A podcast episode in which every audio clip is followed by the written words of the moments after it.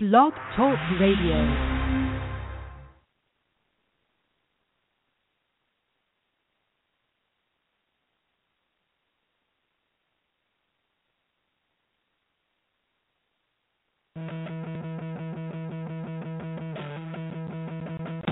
It's that time. We have the people.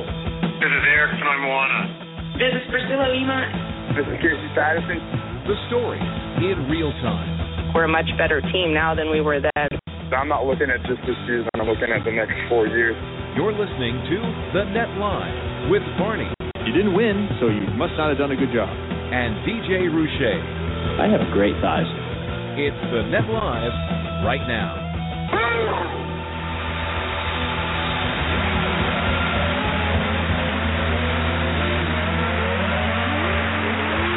Welcome in, ladies and gentlemen, to the Net Live. Here we go. It is time. It is the NCAA tournament. Finally, it's here. Kevin Barnett, along with Katie Charles, also known as Kelly Chuckles. Several people now referring to you as Kelly Chuckles. I think that's the only thing Gardhoff calls me anymore. Throughout the universe, you uh, you have garnered the Kelly Chuckles label. Sorry. Just got to live with that, I guess. You know, you know whose fault it is, right? You know who's responsible for you being Kelly Chuckles? Matt Gardhoff. No, not exactly. Well, yes, but what's the root of you being Kelly Chuckles? Porn name, wasn't it? Uh, no, Somebody came up with that one. no. I'm trying to start the chat board here. That's that's one thing we're missing. Yes. All right, we will launch chat here. Chat is launching. So, uh, no, it's actually the BN Sports announcers who are responsible Oh, for you right. being Kelly Chuckles. Oh yes. Their lovely performance over the summer or the, fall. Nobody knows your name. What? Yeah, it's like Cheers. It's like it's like The Cheers. opposite of Cheers. yeah, it'd be it'd be Chars. Chars. It's that weird bizarro bar. Where nobody knows your name. That's right, where nobody knows your name is exactly right. Welcome in, ladies and gentlemen, to the Net Live. First of December. Boy, we are here. Unleash the Christmas spirit. Unleash the lights. The skies are supposed to open up tomorrow here in California. It's supposed to rain, so it must be getting near Christmas. We have a good show planned for you. The Field of 64 is out. We will go through it in more than one way here, Katie. We will go through it uh, standard, standard fare. We'll discuss who's in, who's out, why they're in, why they're out, if we think it's right, uh, if Ted Leland is going to attack the NCAA offices, and Stage uh, a coup. and we will also have the mascot challenge or challenge, if you prefer, here on the show. We will talk about the mascots and who we think is going to win. We will also have, well, we'll do this also with our College Volleyball Weekly crew. We'll have Brandon Rosenthal in along with Vinny Lopes to discuss selections, omissions, and how it all played out. And then we will have part two, as we promised, part two of the Gabby Reece interview. Looking forward to hearing more from Gabby Reece. I know a lot of people enjoyed that last time it was on. So, Field of 64. I tuned in yesterday. So did I. I actually checked it out. Um, it was a good show, I thought. They had kind of generic host guy, Uh huh. and then they had Maria Taylor. Who I used to coach when I Yeah. was Georgia. I think Maria does a nice job. She's very direct, very forceful.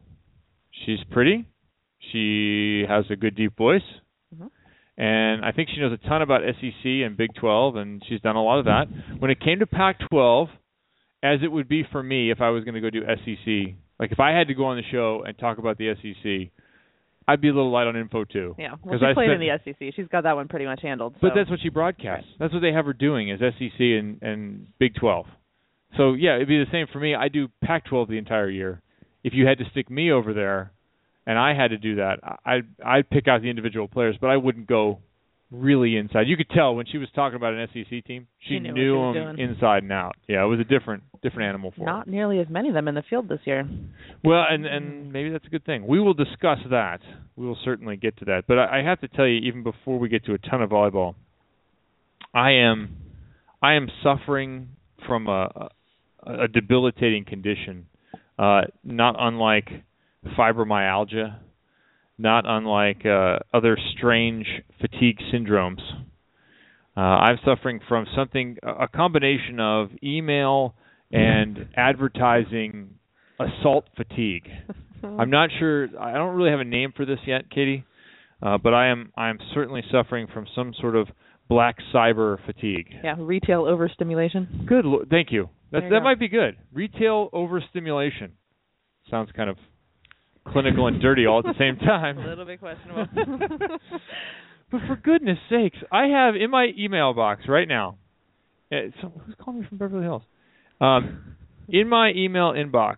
Might be a big break. Better answer it. God, I should have. Dog, I just hung up on my opportunity. 126 emails.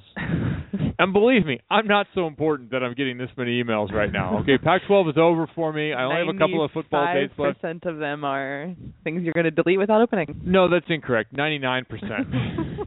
126 emails. And I have companies that yes, I enjoy getting their sale info and knowing if something that I might like at Crate and Barrel or something is on sale, but I don't need four emails a day from some company that I enjoy maybe one a week. That's what I said. I said when we were talking before the show. I said there's one company I have unsubscribed from their email list six times. They still email me four times a day. Don't know how to deal with that. It's driving me bananas. But as you said, maybe add it to the spam folder and hope for the best because that I never open. Jeremy's not here. We're not sure if he's been fired for the week, just let go, or if he's on hiatus. Uh, but maybe more from Jeremy next week. Yes. For those that are wondering. Yeah, I I am. ah, God, I'm just so sick of it. And okay, w- on the one hand, I feel like, man, maybe there's some really good deals out there that I'm missing out on. I I really, I should get on there and find some good deals. It's nothing that you can't live without. And then and then on the other hand, I think this is stupid. It's just designed to make me spend money. Uh-huh. I need to delete all this stuff right now. But then it creeps back in. But what if what I want is forty percent off? And then and then I'm gonna pay full price later. Yeah. But here's here's my here's my modus operandi since I became a stay at home dad. Operation SOS. I've executed Operation SOS for some time. That is Operation Stay Out of Stores. yes. And here's my theory on it all for you. My I have an aunt who she's like Kramer and business opportunities. So Kramer would fall ass backwards into crazy opportunities, right? It would Right. just come to him. He he could not stop them from finding him. My aunt is like that. She cannot stop a an amazing deal from finding her. I don't know why or how, but if you if, there's an amazing leather couch, she will find it 70% off. I I don't know how that works. Every works. time. Every, it- it's time. amazing. She is hands down amazing, Aunt Kathy. You're incredible at doing that. I don't really get that. So here's here's what I do. I stay out of stores until I want what I want, and I go out and buy the thing. And I do my best. You know what one of the best lines is? Now I hold I heard a whole This American Life about the good guy discount. And they tested this. Could you get the good guy discount? You just ask the cashier, "Do you have a, a good guy discount?" Like, what do you mean a good? Guy? Well, like I'm a good guy, you're a good guy. Like, give me a little discount. Which seemed odd to me. But here's the question you, you need to ask when you're up at a, a cash register throughout the entire year, not Black Friday. You walk up, you have your thing you want, and you say, "You guys don't have any coupons or deals or anything I'm missing, do you?" I feel like, am I missing something? Is there something happening? I use that line 90% of the time at the register. You know how often that works? Probably seventy percent of the time. May, maybe. I was going to go a little less. I think at at least 50, probably over 50. it's one of those like text in here and you'll get a twenty percent back or like whatever those are. Yeah. They always have something they pull out from under the counter and scan for you. Yeah. I mean, not always, obviously, but 60, 70% of the time. It's crazy. Yeah. Yeah. And and I literally, I was a little bit ago, I was at Sports Authority or something. I asked, and, and they're like, no, no, and it's not. I'm like, oh man, this is expensive. This is kind of killing me. And sure, you don't have. I asked a couple times. I was really kind of pushing it. And sure enough, he pulls something out and it saved like twenty five or thirty bucks. like, wow, for just you know pushing a little bit on the cashier. Say, what what do you got there? You got anything good? Come on, you got something good back there. Got to be something. You something. always got something good back there. Yeah. Thirty bucks. It's real Take money, it. people. Take it and run. You have to do that. I have Yeah. to say we've gotten the stage like, you know, everybody's inundated with Christmas shopping. I refuse to leave the house on Black Friday. Like I'm not even especially no, especially no, I where won't. I live. I'm right in the middle of where like tons of the shopping. What about stuff is. Thanksgiving afternoon? Nope. I refuse to do anything on Thanksgiving except for eat. Oh, God. So we uh my family finally got to the stage where like my brother and sister and I are all like early 30s, late 20s. And you know, my parents we don't have any they don't have any grandkids yet, so they're not buying stuff for little ones. So we finally got to the stage where we're like, you know what, we're not buying crap for each other anymore. Like we give my parents theater tickets. Like they gave me like they're like, We're tired of buying you stuff you don't want. I'm really picky. They don't so they bought me a laptop and they're like, This is your next couple of birthdays and Christmases. So they bought me a brand new Mac laptop, which is what I needed for work. So stuff like that, we finally said, Forget it. I'm not going out, I'm not fighting crowds, I don't care about any of the crap in the store. Like we get each other gift cards, we get each other tickets, we get each other things that we want for like long term. And that we finally hit the stage where his mom was like, until we have grandkids that we need to worry about buying stuff for the little ones, we're not doing that anymore. So that was actually really nice. Makes my holiday shopping way easier. I like small stuff that speaks to me. Right. Or something that they made or did or like a memento from something that we all did together, that kind of stuff. Like we're doing I think we're going to be doing a family trip in the next couple of years. My parents want to take us all to Ireland, so that'll be Christmas for one year. Something like this. Oh good god. Have you not noticed this in the corner? Oh no, I haven't seen that yet, but we're taking a picture of that. No, so that's not going up on Facebook. Oh, come on, bring that back here. that is not going on Facebook. Yeah, Uh, you can show it to me, but everybody sitting in the crowd is wondering what we're what we're looking at here. what it is is it's a it's a, something that I started with my friends a while back. I started making custom covers. So from scratch, I use Adobe Illustrator. Matt Gardhoff, I know, I know. Uh, if I could use Photoshop, that'd be fine. But I use Illustrator, and I I make custom magazine covers for my friends. I've done a bunch of Racer X Outside Magazine. I, Mhm. I've done them for wedding parties as Mhm. giveaway presents. And the idea is I take a picture provided to me by whomever, and then I'll construct it so it looks just like a regular magazine would look. So, for instance, outside, I will make it look identical to the outside magazine, except every headline done outside way will be some funny inside joke with the person they're giving it to. And so I've done that frequently. So my a friend of mine decided to take revenge upon me and put me in Out magazine with a uh let's say questionable Come on, photo. put that up there. Come on. Come on. No, that you, can't be up Hey, you brought it out. You've got to let us go. Come on. There. A questionable photo of myself and uh and a buddy of mine with our Belgian championship. this is when we won our Belgian championship. And uh and we were in the we were in the crowd with some champagne on us and very excited. It uh so my friend decided to give me that magazine. But I've done that. That's the kind of gift I enjoy giving. Is something that's funny and you can't buy that anywhere else Yeah. you can't it's not something you can buy or something that just speaks to me i found something for jeremy up in seattle this last week that spoke to me Oh boy. i had the pillow and i'm i'm i'm upset that he's not here today because i was going to give it to him early i was going to wrap it up and give He's it to him. He's getting a early. lot of gifts. You got him the Batman pillow. I know. we're in the- i know I'm waiting. I'm waiting to get into the gift. but i just i need something to speak to me that's what i need i need like a lasagna tray with uh the eagles on it maybe that would be Nope. You already saw what I'm sending you. huh no you- not what i need Oh, i'm what saying you need. Oh, what I need. Yeah. Lasagna tray. well you do a lot of cooking right so Some days. You're getting the ugliest uh, eagle sweater in the history of the world. Ah, that's right. I have the Bears one. I know. That's sad. I I had ordered it, and be- believe me, they're tracking me on my computer because as soon as I clicked on it, it started showing up on every web page I ever Oh went yeah, to. same here. As soon as I like was punching through it, it all shows up. That's no the best part being a female at my age is uh now my friends are sending me pictures of like engagement rings. Every ad Oh, yeah. on my thing is a diamond. My boyfriend's like, "Are you trying to tell me something?" I'm like, "No." No, but the internet is. No. The internet is trying to speak to you.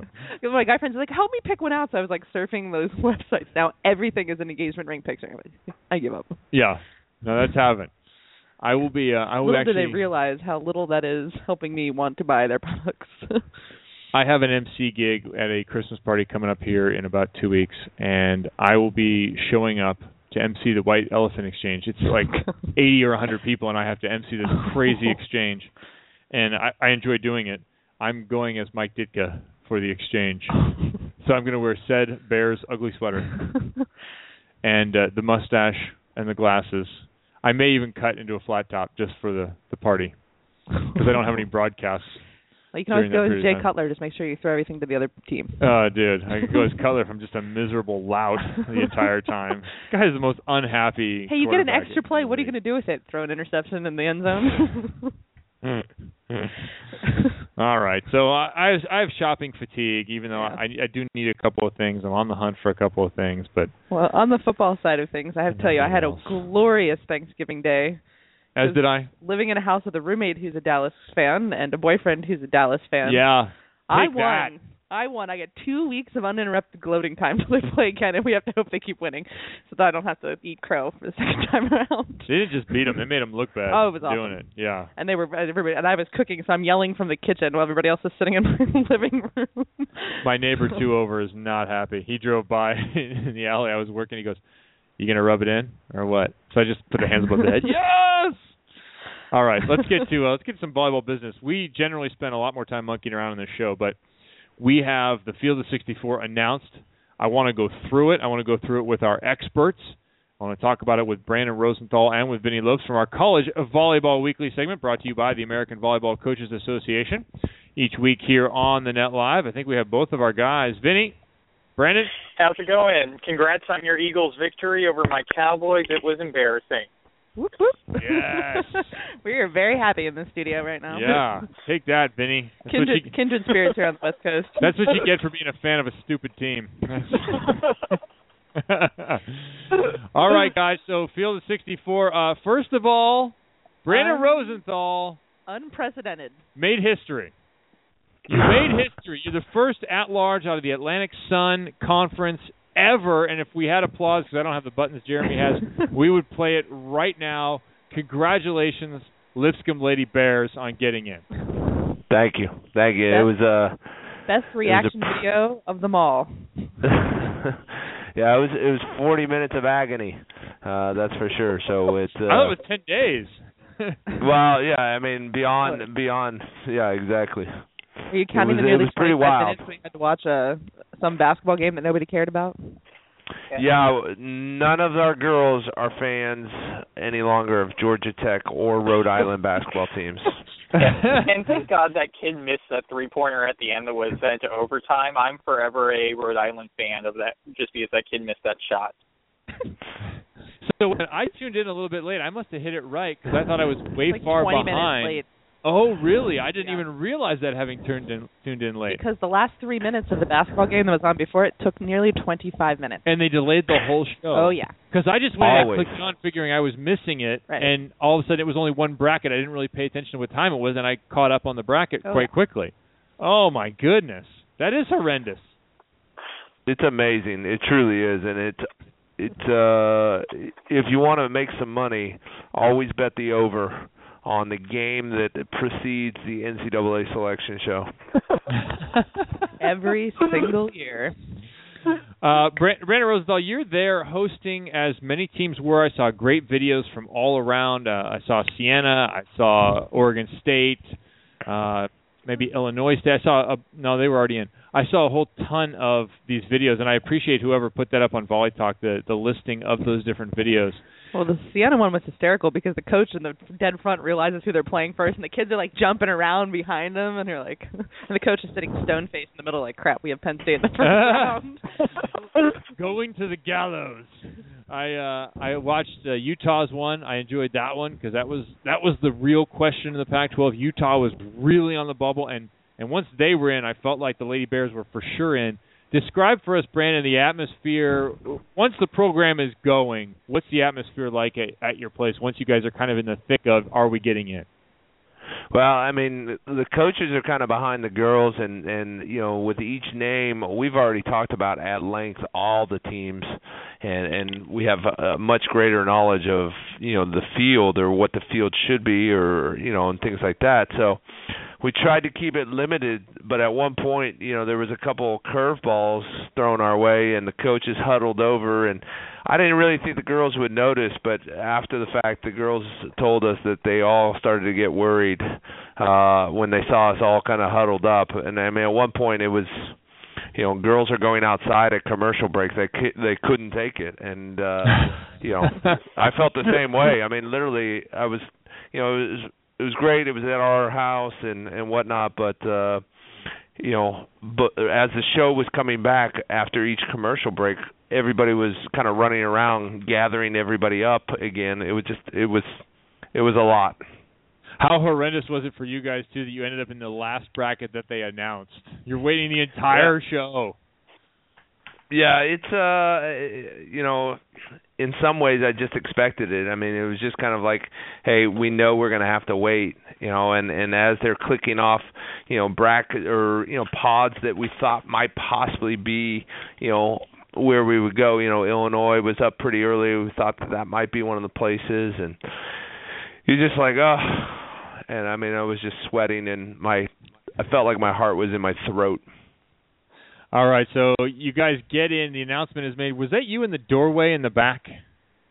Yeah, I gave the uh, the. uh I mean, uh, obviously I didn't plan it. It was just what came out. I mean, I was holding the paper that I had all the teams written down that I thought, you know, in my infinite wisdom, thought were getting in, and I mean, I was just. It was everything I had in me. I just would let out this primal scream, basically. well, fantastic and congratulations, Vinny. Uh, let's turn Thank to you. you. Give me kind of your view of watching the selection tournament and some of the things you felt were good or bad about the broadcast and the way it all laid out. Okay, well, first and foremost, you know, I, as you said, I think that they did a decent job analyzing it. The thing that was absolutely appalling to me was the fact that you have a one-hour show in primetime broadcast, and you do not have the selection committee chairman on there to explain the bracket that is absolutely befuddling me why that happens. That happens in football. That happens in men's basketball when they unveil their bracket. Yet we don't have the chairperson coming on and explaining why she put or why the committee put certain teams in, what they were looking for, why that interview didn't took place is beyond baffling me. And it just speaks of the lack of transparency that we have seen time and time again throughout this selection committee. And you know, it for me, it means also one of two things.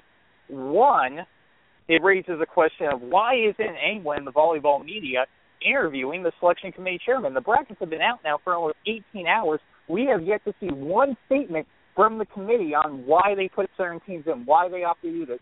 So it's either the fact that the selection committee chairman is an absolute coward and is refusing to do the interviews, or the bigger question is us as volleyball media having contacted her to ask these questions. And either way, that is a significant problem. And for me, my biggest thing is always holding people accountable and getting explanations. That's the, one of the biggest roles of the media.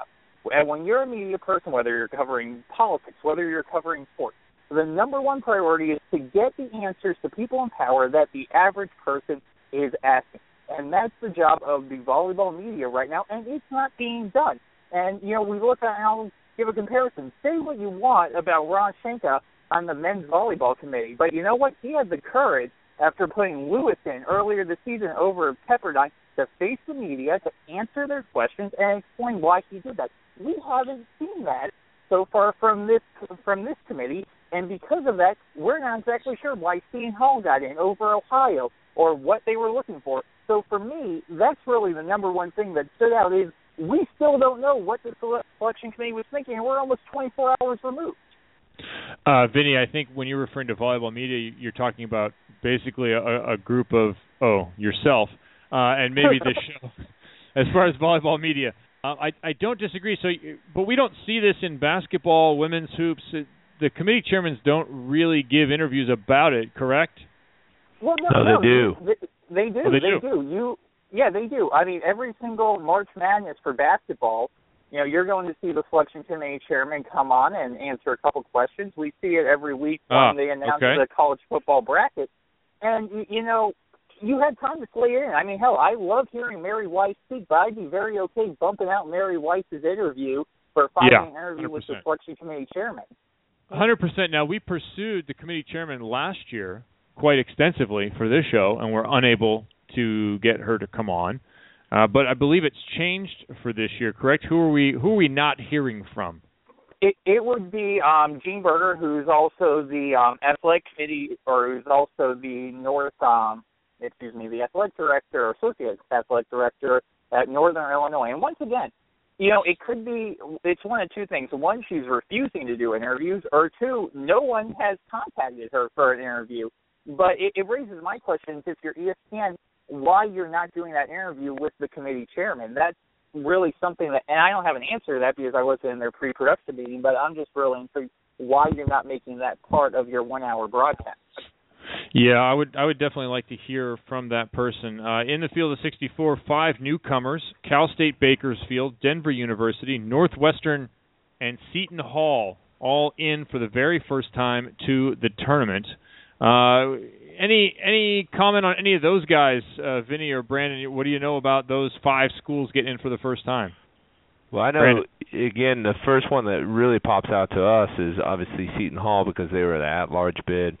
Uh, they're they're a team that uh, really people need to take notice of.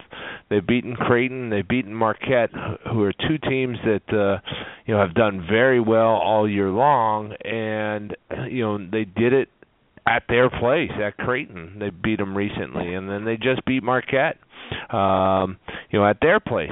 So it's uh this is this is a, group. I, uh, if I remember correctly, just from recruiting purposes, is a pretty senior-laden group, and uh, they've had a nice run. I think that uh, you know it took them a little bit, you know, to get going, but uh, the last five or six weeks, they've really put up some great results. Um, you know, we had a chance to see Oakland uh earlier in the year when we played against them and they won their conference and they're a group again that can uh do some things. So, you know, it's fun. Uh I remember our first time and uh you know, even though we knew we were in, uh we watched the show and we were one of the last kind of in the pairings to come up and you know I had to remind everybody that was getting anxious hey we're we're for sure in uh uh but uh there is nothing like the first time Yeah, uh, Seton Hall for their first time, they will get BYU, so that's going to be a tough matchup for them.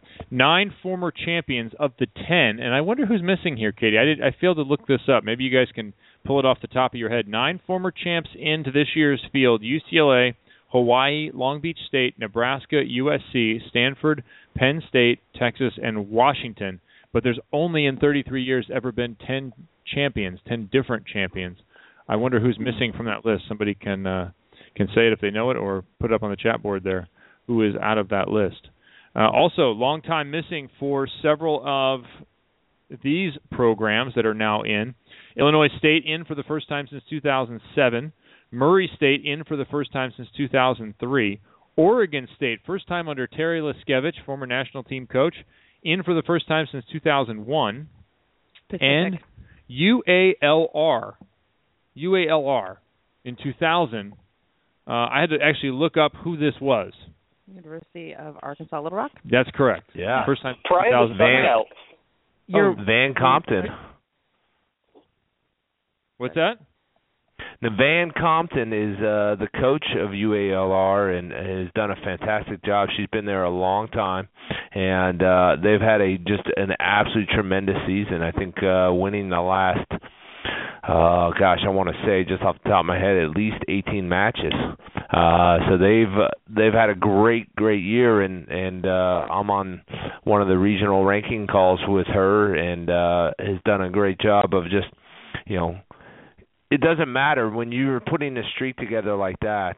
And and again forgive me for exactly knowing exact you know how many wins it is but uh it's tough and there's a grind to it. And so they're actually kind of their nickname is Euler uh and and they're okay with that. So if you want to Like- call him like Euler. Bueller? like Bueller but Euler. Yeah. All right, UOP is the one team that's missing. I'm getting a lot of uh, information from all around, and that was actually a source of much controversy for Ted Oh. Leland, athletic director. And Vinny, uh, tell me about UOP. They finished second in the WCC, correct? And WCC has four teams in the field, but not the number two team.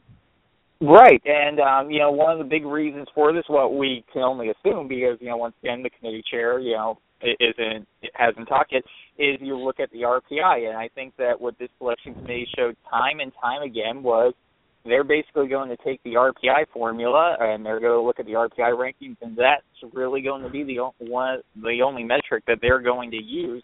So you know, you look at UPI, they finished second, but they were fifth in the W in the WCC in terms of their RPI ranking, and you know they finished one spot behind Michigan State, which got the final, which got the final at-large berth, so they didn't get in. And then you know you have um, Ted Lee, Ted Leland um, redefining the word trav- travesty. I mean, I personally use that for more horrific events, you know, but you know, hey, you know, This is Well, he- a, uh, you know, this is also a, this is also an athletic director who decided to add two sports when his university was in absolute financial chaos, and then they had to cut a men's volleyball program because he decided to add those two sports. So, you know, Ted Leland's a special man.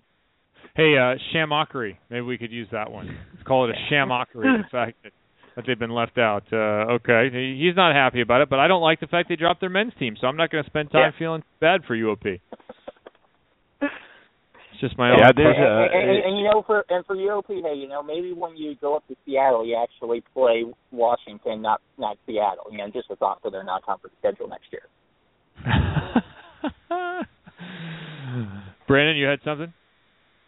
Uh, just again, it's it's one of those things you, as a coach, you're kind of surprised by some of the comments made public. You know, again, there's always going to be somebody left out, and and unfortunately, the first person that's left out, or, or what we perceive as the first person left out, always has more of an argument than anybody else. But you know, the truth of the matter is, is you know whether you believe it or not, the committee has to put 64 teams in. Okay, 32 of those teams are automatic qualifiers, so they have nothing to do with those teams. So they have, you know, 32 spots to to kind of fool with or or, or maneuver. And uh, you know, as we've talked about at length here, you know, some of the regionalization of you know the championship, I imagine, plays into it. But you know, for years, six, seven, eight years, um, they've gone off of RPI or what we perceive as them going off the RPI. This is So- not something new. How much did it mirror it this year? How much did the RPI mirror the selection? Oh, You you you miss you miss a couple people like 42 is SMU, 44 is Ohio, 45 is CSUN, which I imagine losing to UCI the last week, you know, uh hurt. But then you know 46, 47, 48, Michigan State is 48. They get in. Who's number 49? Pacific you know and it's it's hard yeah i, agree it's it, you know there's better ways or you know is the rpi the best probably not but the truth of the matter is we all know that this is kind of how uh it's affecting our sport and you gotta you gotta kind of play within that and you gotta schedule within that and you know you've got to i hate to say work the system but you you kind of have to you do and You have to work- uh yeah, you do. I mean, and again, it doesn't matter if it's the RPI or if it's some other ranking system, you know, that they decide to go to in two or three years. You're still at the same place. Whatever that system is, you got to play within that kind of uh circumstances or, or the uh how they judge that and and work it. And unfortunately for Pacific, they're at 49. You know, do they deserve? Gosh, they they make a great case.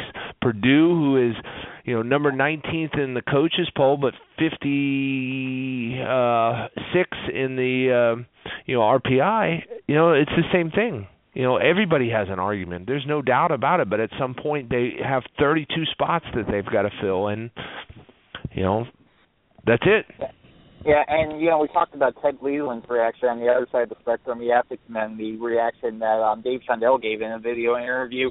You know, for not only kind of explaining the situation, but congratulating the teams in the field. And I think that that just, um, you know, he's one of the classiest coaches I think in the nation, and that showed last night. You know, when he was clearly disappointed, going on camera, you know, talking to his, his fan base that that was clearly outraged, and doing it in a very mature and appropriate manner. Well, hey, I'll give Ted Leland points for throwing it out there because I think too many times stuff is veiled in the politically correct speech of of Yeah. this that, and the other thing. And yeah, if you're ticked your team isn't in there, say so, and and I'm okay with that. I still Yeah. I still stick by my earlier point. Dump your men's team, get screwed in the women's selection process. Fine with me. But uh, Ted So in other words, it's just karma. yeah, Yeah. I'm just being I'm just being vindictive. That's all. It's just uh, I'm personally Still offended harping back to that and. I'm I'm being a little vindictive because uh you know what I'm a men's volleyball player and I don't like seeing our sport get uh get teams falling off the bandwagon there. Yeah. Uh, I do have a good question here about the one through four. Texas gets the number two, Stanford number one. You lose once in the season and do it late to a very good team, you're probably going to still get the number one seed. Texas number two, Washington number three. Why why did this happen? What's the case for Texas to be two? Could these teams be flip flopped? Is there a good reason, perhaps, to have two and three in that order? Uh, Vinny, start with you. Yeah, you know, I I was a little surprised by by that too. That um Washington wasn't the number two, but you know, end of the day, you kind of look at the bracket how it can play out. You know, these are probably you know I would put these teams two, three. You flip the coin. End of the day, really the only difference that you know that can make if these two teams take care of business is which team is in the road jerseys and which team is in the home jerseys. You know, when they meet in Oklahoma. But yeah, I was a little bit surprised as well that um Washington, especially coming again that huge end of the season victory against Stanford, which I, you know, you know that was just an amazing atmosphere. You know that they weren't able to climb ahead of Texas. Yeah, I don't forget. uh, I mean, I think the bigger thing, the bigger question I have with Texas being two, and again, you're splitting hairs, so I hope this doesn't offend anybody, but Texas just lost to Florida Yeah. at five, so um, that that's Yeah. a little different too. I mean, um, but remember this, okay? Here's probably the biggest issue. Why Washington's three? Well, Washington is in their own region. So if they were two, they would be down in Minneapolis for the regionals, uh, and that would be kind of silly for um, them to flip flop them when they when they know that if if Washington makes it to you know the third and fourth rounds, they're guaranteed a much much much bigger crowd. So you know, look, it's already you know you've got you know programs that uh traditionally host Hawaii traditionally host they're not hosting this year uh so you know you count on 10,000 fans each time Hawaii plays and uh, you know they're not the NCAA is not getting that this year Wait a minute, you can't put the bracket that they're in in the place that they're at. Is that what I'm uh, getting from this? no I mean so the bracket's already set so one is going to Ames, Iowa. Two is going to you know this, that, and the other. So, you know, I would imagine. Our hosts are what? Seattle, Ames, Minneapolis, and Louisville, Yeah. yes. of which several don't have a team in the tournament. Minnesota not in. Did I miss Louisville? Louisville's not in, correct? Yeah, Louisville's not not in. Considered the host over there. Just Yeah. quick So I mean, you're you're talking about a pretty big issue for the NCAA because, um, you know, it, it, the the truth of the matter is is you're losing a lot of revenue. Well, also the attendance issue when it comes to trying to get the field of 64 seated entirely. Someone was explaining that uh, attendance attendance numbers is a, a factor in that discussion. Uh, interesting that those teams are not in. Minnesota left out. So uh, we talked about UOP. We talked about Purdue. Who else, Vinny, could have gotten in? You know, I think that there was a really interesting case for Ohio when you look at what they did this year in the MAC. Basically, only losing two games the entire season, one of them being in the conference championship game, and then they lost kind of that end of the season non-conference match against Dayton in five games. But you know, they really put out an impressive resume. Really played a very competitive non-conference schedule. I would even say a more competitive non-conference schedule than Seton Hall, and they were ranked higher than Seton Hall in the RPI. They were one of those teams that were jumped over. You know, you look at the teams that were jumped over that had higher RPIs than teams that got at large bids in the NCAA tournament. You're looking at SMU, Ohio, and you're looking at um at CSUN. You know, those three teams I really think all potentially have a legitimate gripe on why they didn't get in. You know, once again, Evan, you know, I yeah, I know I bring this up time and time again, but I'm going to sound like a broken record here. But you know, it comes down to that lack of transparency right now that we're seeing by the NCAA committee. Not only not even coming out doing an interview with the media about this, but also just the data that they're having and, and the fact that we don't have all the information. So, for instance, I'm just, this is from the NCAA manual. Here's all the criteria that they go in to determine the at-large bids and the seeds. It is RPI, regional adversary committee ranking, Division One record, overall RPI, non-conference record, non-conference RPI, conference record, conference RPI, road record, record in last 10 games, record against teams 1 through 50 in the RPI, record against teams 51 through 100 in the RPI, record against teams 101 to 200 in the RPI, record against teams below 200, record against in the RPI, record against other teams under consideration, head-to-head record, significant win-losses. How you define significant win-loss, we still don't know. Record against common opponents and results against teams already receiving at-large bid, sites of the match, and other circumstances that could affect the match, such as injuries. Of all those criteria listed, the only thing that the NCAA releases is the actual overall RPI. All that other data that the NCAA tournament committee has at its disposal to help maybe explain some of these decisions, they don't release to the public, which is baffling because you're giving that information to the committee. They're receiving all that data. Why you wouldn't want to make that information public is just a, a mind-boggling thing when it's really a simple thing to just post a spreadsheet online. Well, and I think maybe you know Ohio's case being strong, but their biggest issue was when you look at the other teams that made it into the tournament, they lost against almost everybody. They lost to Hawaii, Yeah. they lost to Arizona State, they lost to Texas A&M, they lost to Dayton, um, but they did beat Ohio State. There's that. Right. But I mean, right, there's the there's the can see Lewis argument to get in. Yeah. They beat Erskine. hey, hey, hey, hey, don't knock the flying fleet. They're coming back with all their starters this year. Uh, I don't care. Sorry, I just don't care. Uh, Not there yet. Give it a little more time. ten, ten Yeah. Pac teams get in. That's a record for the Pac-12. Six Big Tens, five Big 12, and SEC teams. Four for the WCC, as we mentioned earlier. Uh, ten from the Pac-12. Utah, the last one, and maybe there's an example of a team that did enough at the end. Their RPI was jumping coming into the end of the season. And I I think once Utah was in, everybody else had to feel pretty good about their chances in the Pac-12. Well, I think actually the last team in from the Pac-12 is probably USC at 15 and 15, and, and you know you're talking about uh, a, a you know traditional power amongst not only uh, you know the Pac-12 but nationally. And uh, you know, coming into the last weekend, I think we we talked about it before that they we thought that they would have to win at least one, uh, and and they did. You know so it uh it was a huge weekend for them. And uh you know it's kind of strange you know but uh you know that's a that's a tough thing. You know i i'm sure the committee was watching this closely. I mean you think about it they lost to ucla so um you know that just made them eligible you know at 15 and 15 you have to be at, at 500 so uh you know it's a it's a kind of a strange thing. Utah utah's a good team. Utah had a great year Yeah. and uh you know beth does a fantastic job her and her staff there. And uh you know you look at it you know their last you know they won i'm trying to count real quick they won eight of their last nine um you know and that's that's a recipe for getting yourself in and so Well, and we we probably look at Utah, but SC I think is the last team in in the Pac-12. Well, didn't they? They lost like what seven of the last ten. Who's that? SC? Uh, Yeah. yeah, yeah, that that, that number sa- sounds about right. With some bad losses, like a Cal loss in there. Yeah, I mean you're you're talking about And they lost Seven at of their last 10. lost to Utah. Yeah.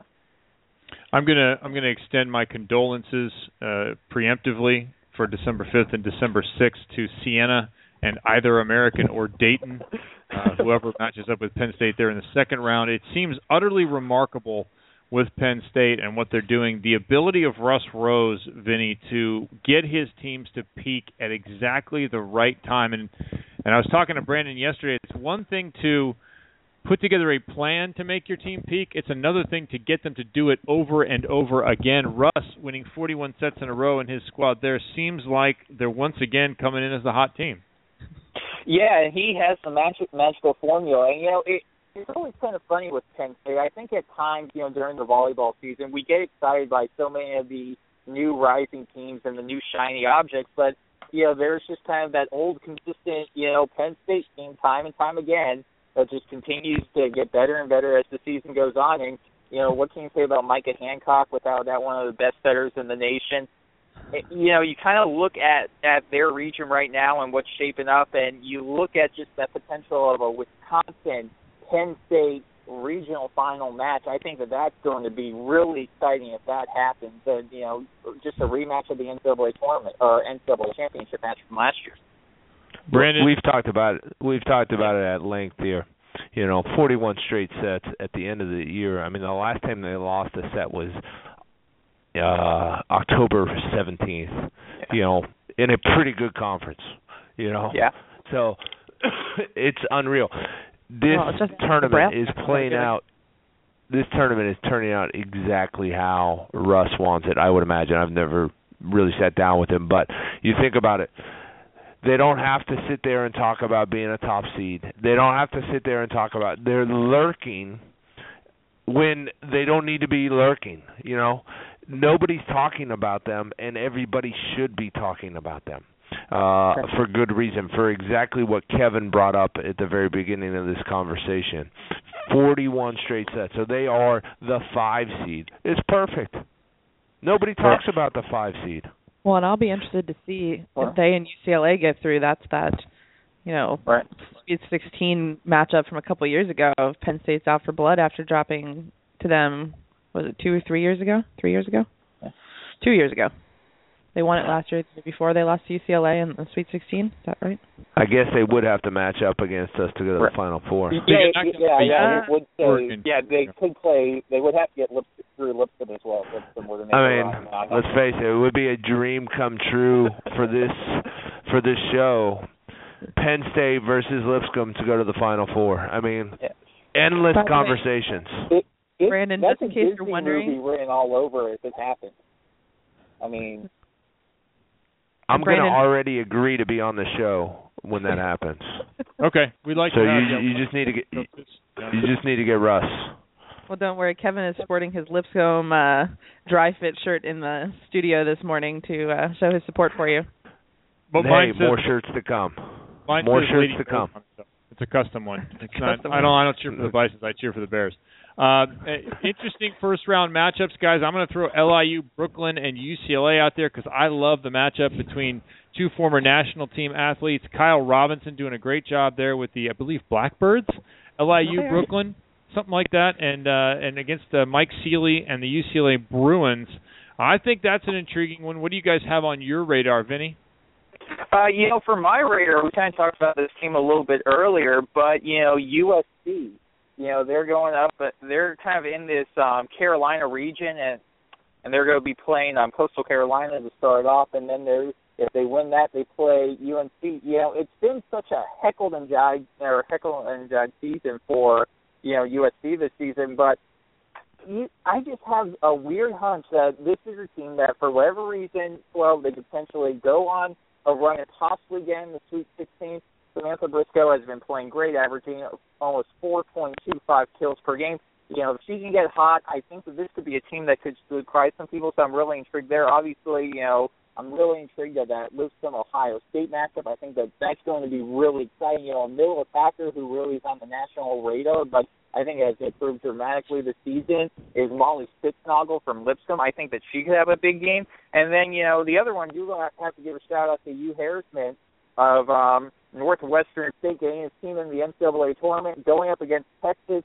If they were to win that game, it would be the equivalent of the U.S. defeating the Soviet Union in the 1980s. But big shout out to Hugh Hernesman for rallying his team kind of in the second half of the season and being able to win the conference tournament. And their gift is now they get to play Texas.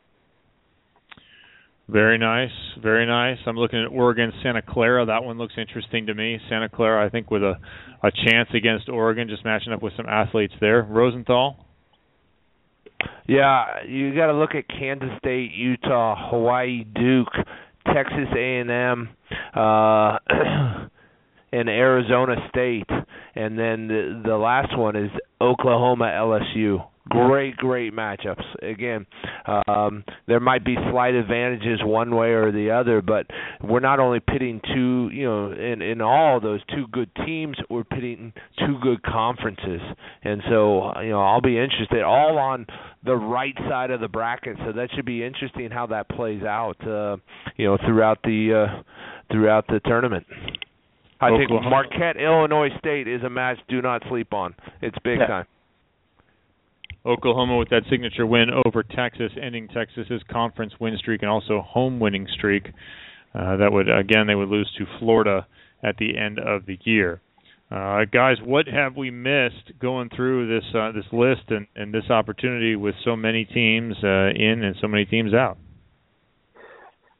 Um, you know, one little side note, and this was um, happened before the NCAA tournament. It was kind of a little bit of a weird story that came out of Lincoln, Nebraska. Was John Cook calling Wisconsin a fake Big Ten champion, um, be, or regular season champion, because they didn't necessarily have to go on the road and play Nebraska and go on the road and play Penn State, and he was advocating for some changes. Wisconsin's the regular season champion of the Big Ten. They're going to obviously decide this out the NCAA tournament. But it's just a really odd story by um, Coach Cook and possibly steering up a little bit more of a Wisconsin Nebraska rivalry. A fake Big Ten champion, huh? Interesting. Color me shocked after getting their butts kicked by Penn State. John yeah. Cook was angry and made some really great comments. Although I have to say, Barnett likes that stuff, so yeah, you gotta, like it. you gotta like it for our side of the business when well, people say silly things. And then Fake you got to look Big at Ten champion. Something I'm interested to see is uh there's that possible Nebraska Washington matchup on their side of the bracket if we get out to the Sweet 16. Wouldn't we love to hear the balls in or the balls out 3,000 more times before this tournament's over? Yes. Another potential fist fight. Let's see how that goes. Yes. I like controversy. I like that a lot.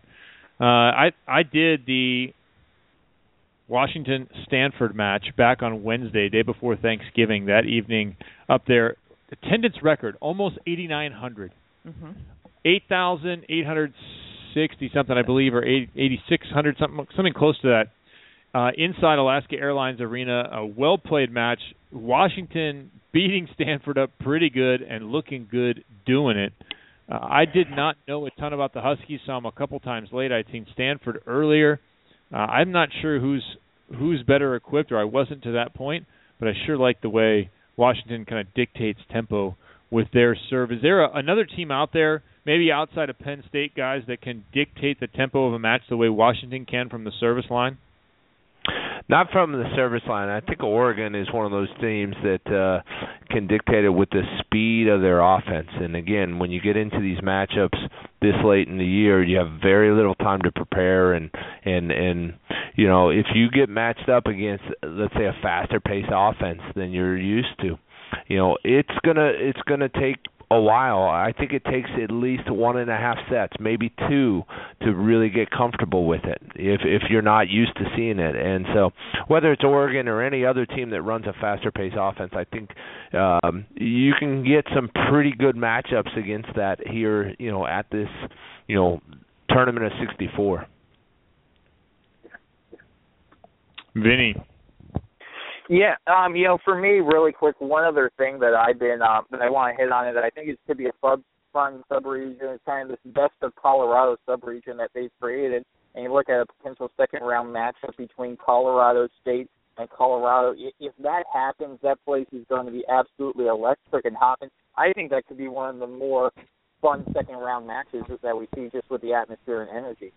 Well, and that yeah, one Moby. stretch because yeah, Moby Moby Arena is is one of those places that uh does uh, you know Tom Hilbert and his crew do a fantastic job of hosting there, and uh there's no doubt that you know that's a, a grudge match to say the least if that can happen, and uh you well, know. and you add to the fact that the setter that's one of the setters that's setting for Colorado right now originally committed to Colorado State and then backed right out the Simpson sister. LI. That adds just a little extra flavor to that one. Yeah. Yeah, I love that it's in, it's an all Colorado bracket right there. Somebody from the Denver area is getting out. it's Northern Colorado versus Colorado, Colorado State versus Denver. I mean, they, it's just it's the all Front Range uh regional there. I like that. We'll just call it a regional because it's so so many teams from the same spot right there. That's amazing. It's Well, uh, gentlemen, it's Denver Crossroads. Crossroads tournament. the Crossroads Tournament, college style. Very good. All right, uh, gentlemen, thank you very much for uh, for tuning in and giving us a call today. Brandon, congratulations once again. Good luck versus Thank you guys. Ohio State. We'll look forward to send send word of your victory. I appreciate it. We'll do. All right, Vinny. Thanks a lot, man. Good luck tracking down the uh, chairwoman. yeah, thank you. I'm, I'm on a hunt right now, so we'll see. Free Get the her. data. Later, Free guys. the data. Get her. All right. Thanks, guys. We'll see you. Hey. All right, College Volleyball Weekly coming to a close early in the show here. That was uh that's a good long one. It always is with this field of 64. I I, I like that there's a selection show. I, I love that they, they kind of unveil it like that. All the parties, the the videos were fantastic. People exploding. I didn't see any videos from UOP or uh, Purdue, Purdue. or CSUN or SMU or Ohio. I didn't see any of those videos. Sure, they're They not posting those suckers. They might have them. They should post them. They should post them. I mean, people need to know what a, a party looks like when it all goes bad. You know? it's like, Goes downhill in a hurry. oh, yeah, it's tough, man. You get everybody together, and you don't know if you're going to get in, and uh, I think it's hugs and tears either way with these women's volleyball clubs, right? yeah. It's hugs and tears in, hugs and tears out. Whatever you got. Yep. well, and Coach Hulla actually brought up a really good point that Washington's down a setter right now, potentially for the year. Katie Beals went down in their last match. really? And then yeah.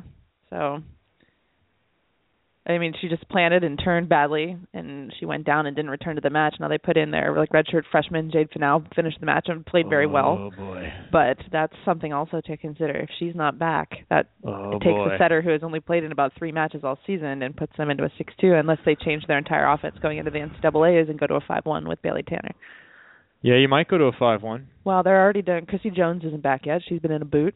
Um, and hasn't Yep. played. She so sprained an ankle warming up for wa- for the Arizona match on Friday. Yeah. Well, and Courtney Schwan stepped in and played great in her absence. She has played Um, exceptionally well. But it depends on what Kaylee Nelson is capable of. If she can go six rotations, or they put a defensive player in the back row. I mean, but to try to change your entire offense going into the NCAA tournament, to something you haven't played in yet, you either got to take those early rounds and uh, hope for the best. But their second round matchup is what Hawaii or Duke.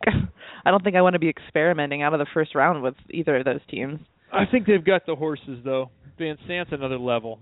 She's I saw a lot of good players this year. hmm I saw quite a few good outsides. You talk about Taylor Simpson in Colorado, uh Karsta Lowe at UCLA. hmm When I look at at what Van Sant has done statistic wise and then watch her play and watch watch her attack the ball, she's a whole nother level. hmm she's better than anybody that I've seen. And Lowe hits some unbelievable angles. Karsta Lowe has had an incredible season too, but she's not as complete a player as as I think Van Sant is. I think Van Sant is national team ready right now. She's not going to be great internationally right to start. She has the tools, the capability. I, I, I believe to be, be. really, really good, and I think she could be there by 16. Oh yeah, I I, think so. I think you could put her into the starting lineup by 16. She she does some special things. Is she? Gra- I wonder if she's prepared to graduate early by any chance. She could go to a professional contract in January. I don't know. Uh, Because uh, if she I don't gets know if out it's the best way to start either. I- It's it's a tough it's a tough way to make the transition. I wouldn't mind going to the national team first, being in a comfortable gym for my first international experience. I think that would be okay. well, it's trial by fire, one way or the other. So I really like Kaylee Nelson. Also, I, I like her arm. I, I like her the, attitude. I like the way she hits. Yeah, she's steady. I think she's she's tremendous.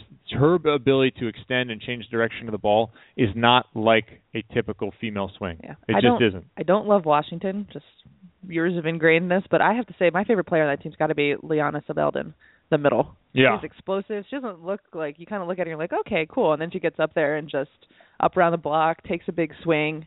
I mean, she wasn't as successful against the Stanford middles as I thought she might be, but I thought she would. You know, I think she's pretty excellent, and I really enjoy watching her play. They didn't go to her a ton, Mm-mm. but you saw her go OT Inky. yeah, No problem. yeah. Yeah, they set her almost a one and a half. It's not quite a, a super Yes. quick attack. Uh, but yeah, I was impressed with uh, with Sybeldon. I was also impressed with her blocking. I mean, obviously she's the, leading blocker in the Pac-12, Mhm. but I was impressed with her ability to move along the net. And I think you're exactly on in saying she doesn't look like she would be an explosive athlete. She looks like just another pretty tall middle. Mhm. And then she gets out there and she is hugely She effective moves, upon the game. She, you know, she's, you know, you're, when you're watching middles, you're watching them guess which location she stays and put. She, you know, she's got good eye work. It's things that you don't normally see out of middles, just even at this stage. Maybe she'll head down to the gym at some point. I mean, she's reminds me a bit of Carly Wopat in the way that she moves and the way that she gets up and can can do some special things. She's in that category of she'll have a career. Right. There's no doubt. Uh, in the national team, she might get beat out from a standpoint of opportunity Mhm. to a, a a bigger, more physical looking. The U.S. is inky. fairly loaded at the middle blocker position. Yeah, I mean, you look at how long. Um, you look at how long it took. I'm trying to think of her name. Just got married. Was Krista MVP. Harmotto. Christa Harmotto. Uh, Christa Dietzen now. Decent. Uh, If you look, you look at how long it took her to really rise in that national team gym. It took four or five years of hard work, and she was really good. I remember seeing her years ago in the practice gym, and she was really good, strong, athletic, powerful, quick. It is a really tough spot to get into the national team. By far our deepest. Now, if you could be a passing outside going from there, you'd be a golden. But if you look at a player like Sybeldon or you look at a player like Nelson and you say to them, you can have a really, Really nice career. international career. Forget the national team. You might be in and out of that gym. You, might can go live in be in and Italy for a few years and uh, make some pretty good money, and you know. Yeah, you can make a great career. uh, You they have the tools, absolutely. Really high on Kaylee Nelson. Really like what what she's able to do. It's not something that a lot of women in the female game can do. Get on the ball that way. mhm. and hit the ball that way. So uh, hopefully their setter is okay. We're going to take a short break here on the Net Live, I think. Without Jeremy, this is much more difficult. Your music or my music? What are we going with here? No, I'm, I have the plug here, Oh boy. so I'm going to plug it in. Um, it, this is much harder without Jeremy. I'm going to say I miss Jeremy right now. I'm not sure I missed him earlier, but I'm going to miss him right now, and and I'm missing not giving him this present. I'm kind of sad about that. But I'm going to put on something here. I didn't have it planned. That's the thing. Oh boy. We're just winging it in here, in case anybody was wondering. Well, well, we had other stuff to focus on. You know, Okay, a very nice long chat about NCAA tournament. Let's see what else we can come up with. For that's the rest part where a show. lot of people tuned out. We still have Gabrielle Reece to come. Coming. We have part two of her interview. We'll have that uh, in the next part of the show, and a lot more, I'm sure, of inane discussion. We'll be right back. I think. maybe. What? Oh, I know why. There. No? Yes? What's going on here? Uh, Time to fill some voids here. What are we doing? there you go. Should you have There it on go. silent? We'll be right back.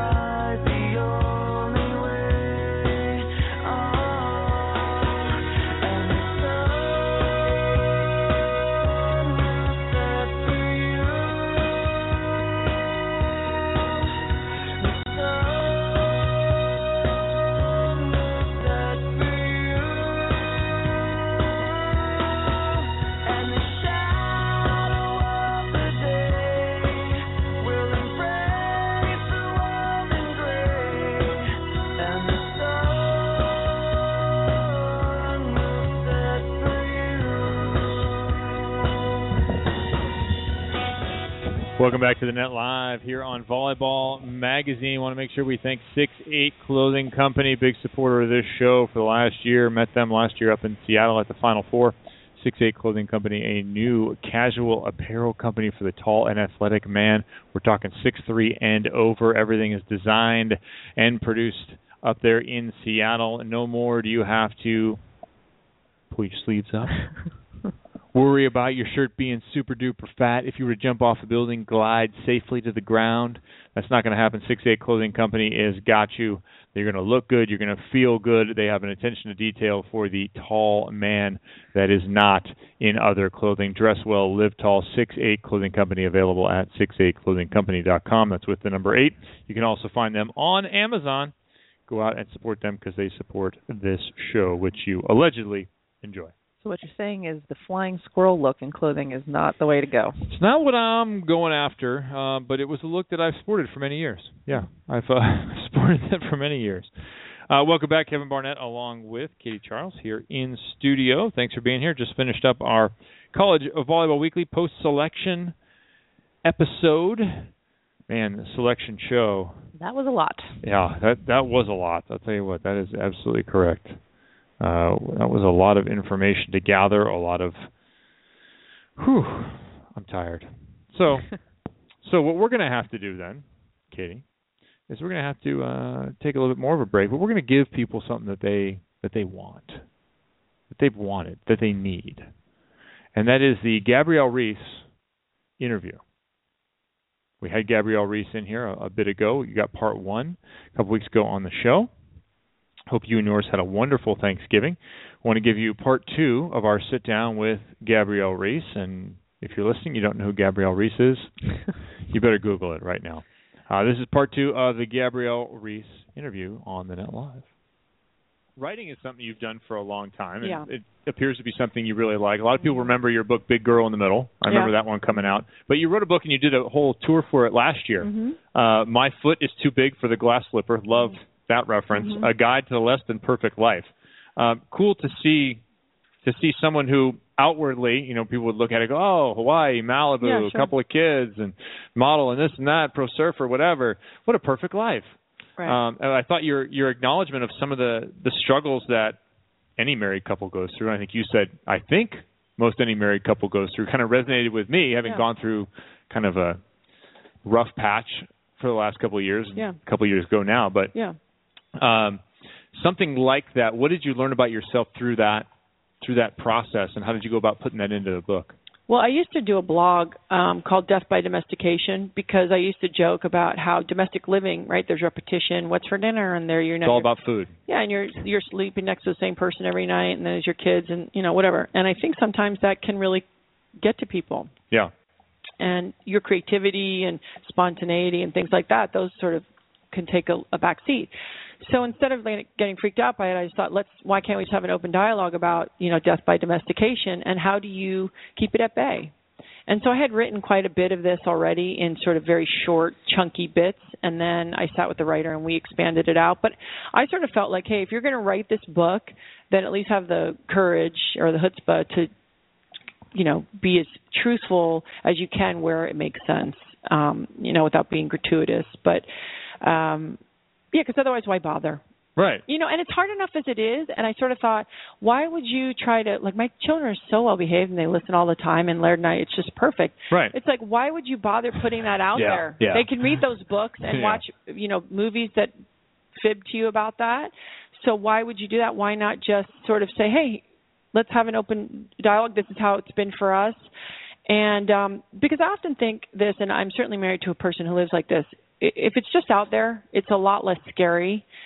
And Hmm. um And, it's known. You can and deal who with it. make a charade? Like I Yeah. so don't trust people that are like everything's great and it's great and we're perfect. And I think, oh, they've got some deep dark. For sure. you know what I mean? Yeah. But like when I have a friend and he's like, oh, my wife is so crazy, and she's like, my husband, and I'm like, okay, they're they're going to make it Yeah. because they can work it out, you know, because it isn't perfect. And so, even though parts of Laird and I, our job is public, you know, listen, that's your job, but you can't separate who you are as a person. And I think if people get so trapped into it, especially when you're public, you're fearful to really tell the truth about who you are. then it's a it's kind of a disaster. Hmm. How was the book for him? For Oh, some of the stuff that you did and, and said on the tour, and and how did that? Did any of that roll oh, over you to mean when him? I got killed about saying I, Killed on today? about being submissive? Yeah. that was really funny. I called Laird and I was like, and he was at home with my kids, right, in Hawaii, and he, and I was like, oh my god, I'm getting so roasted right now.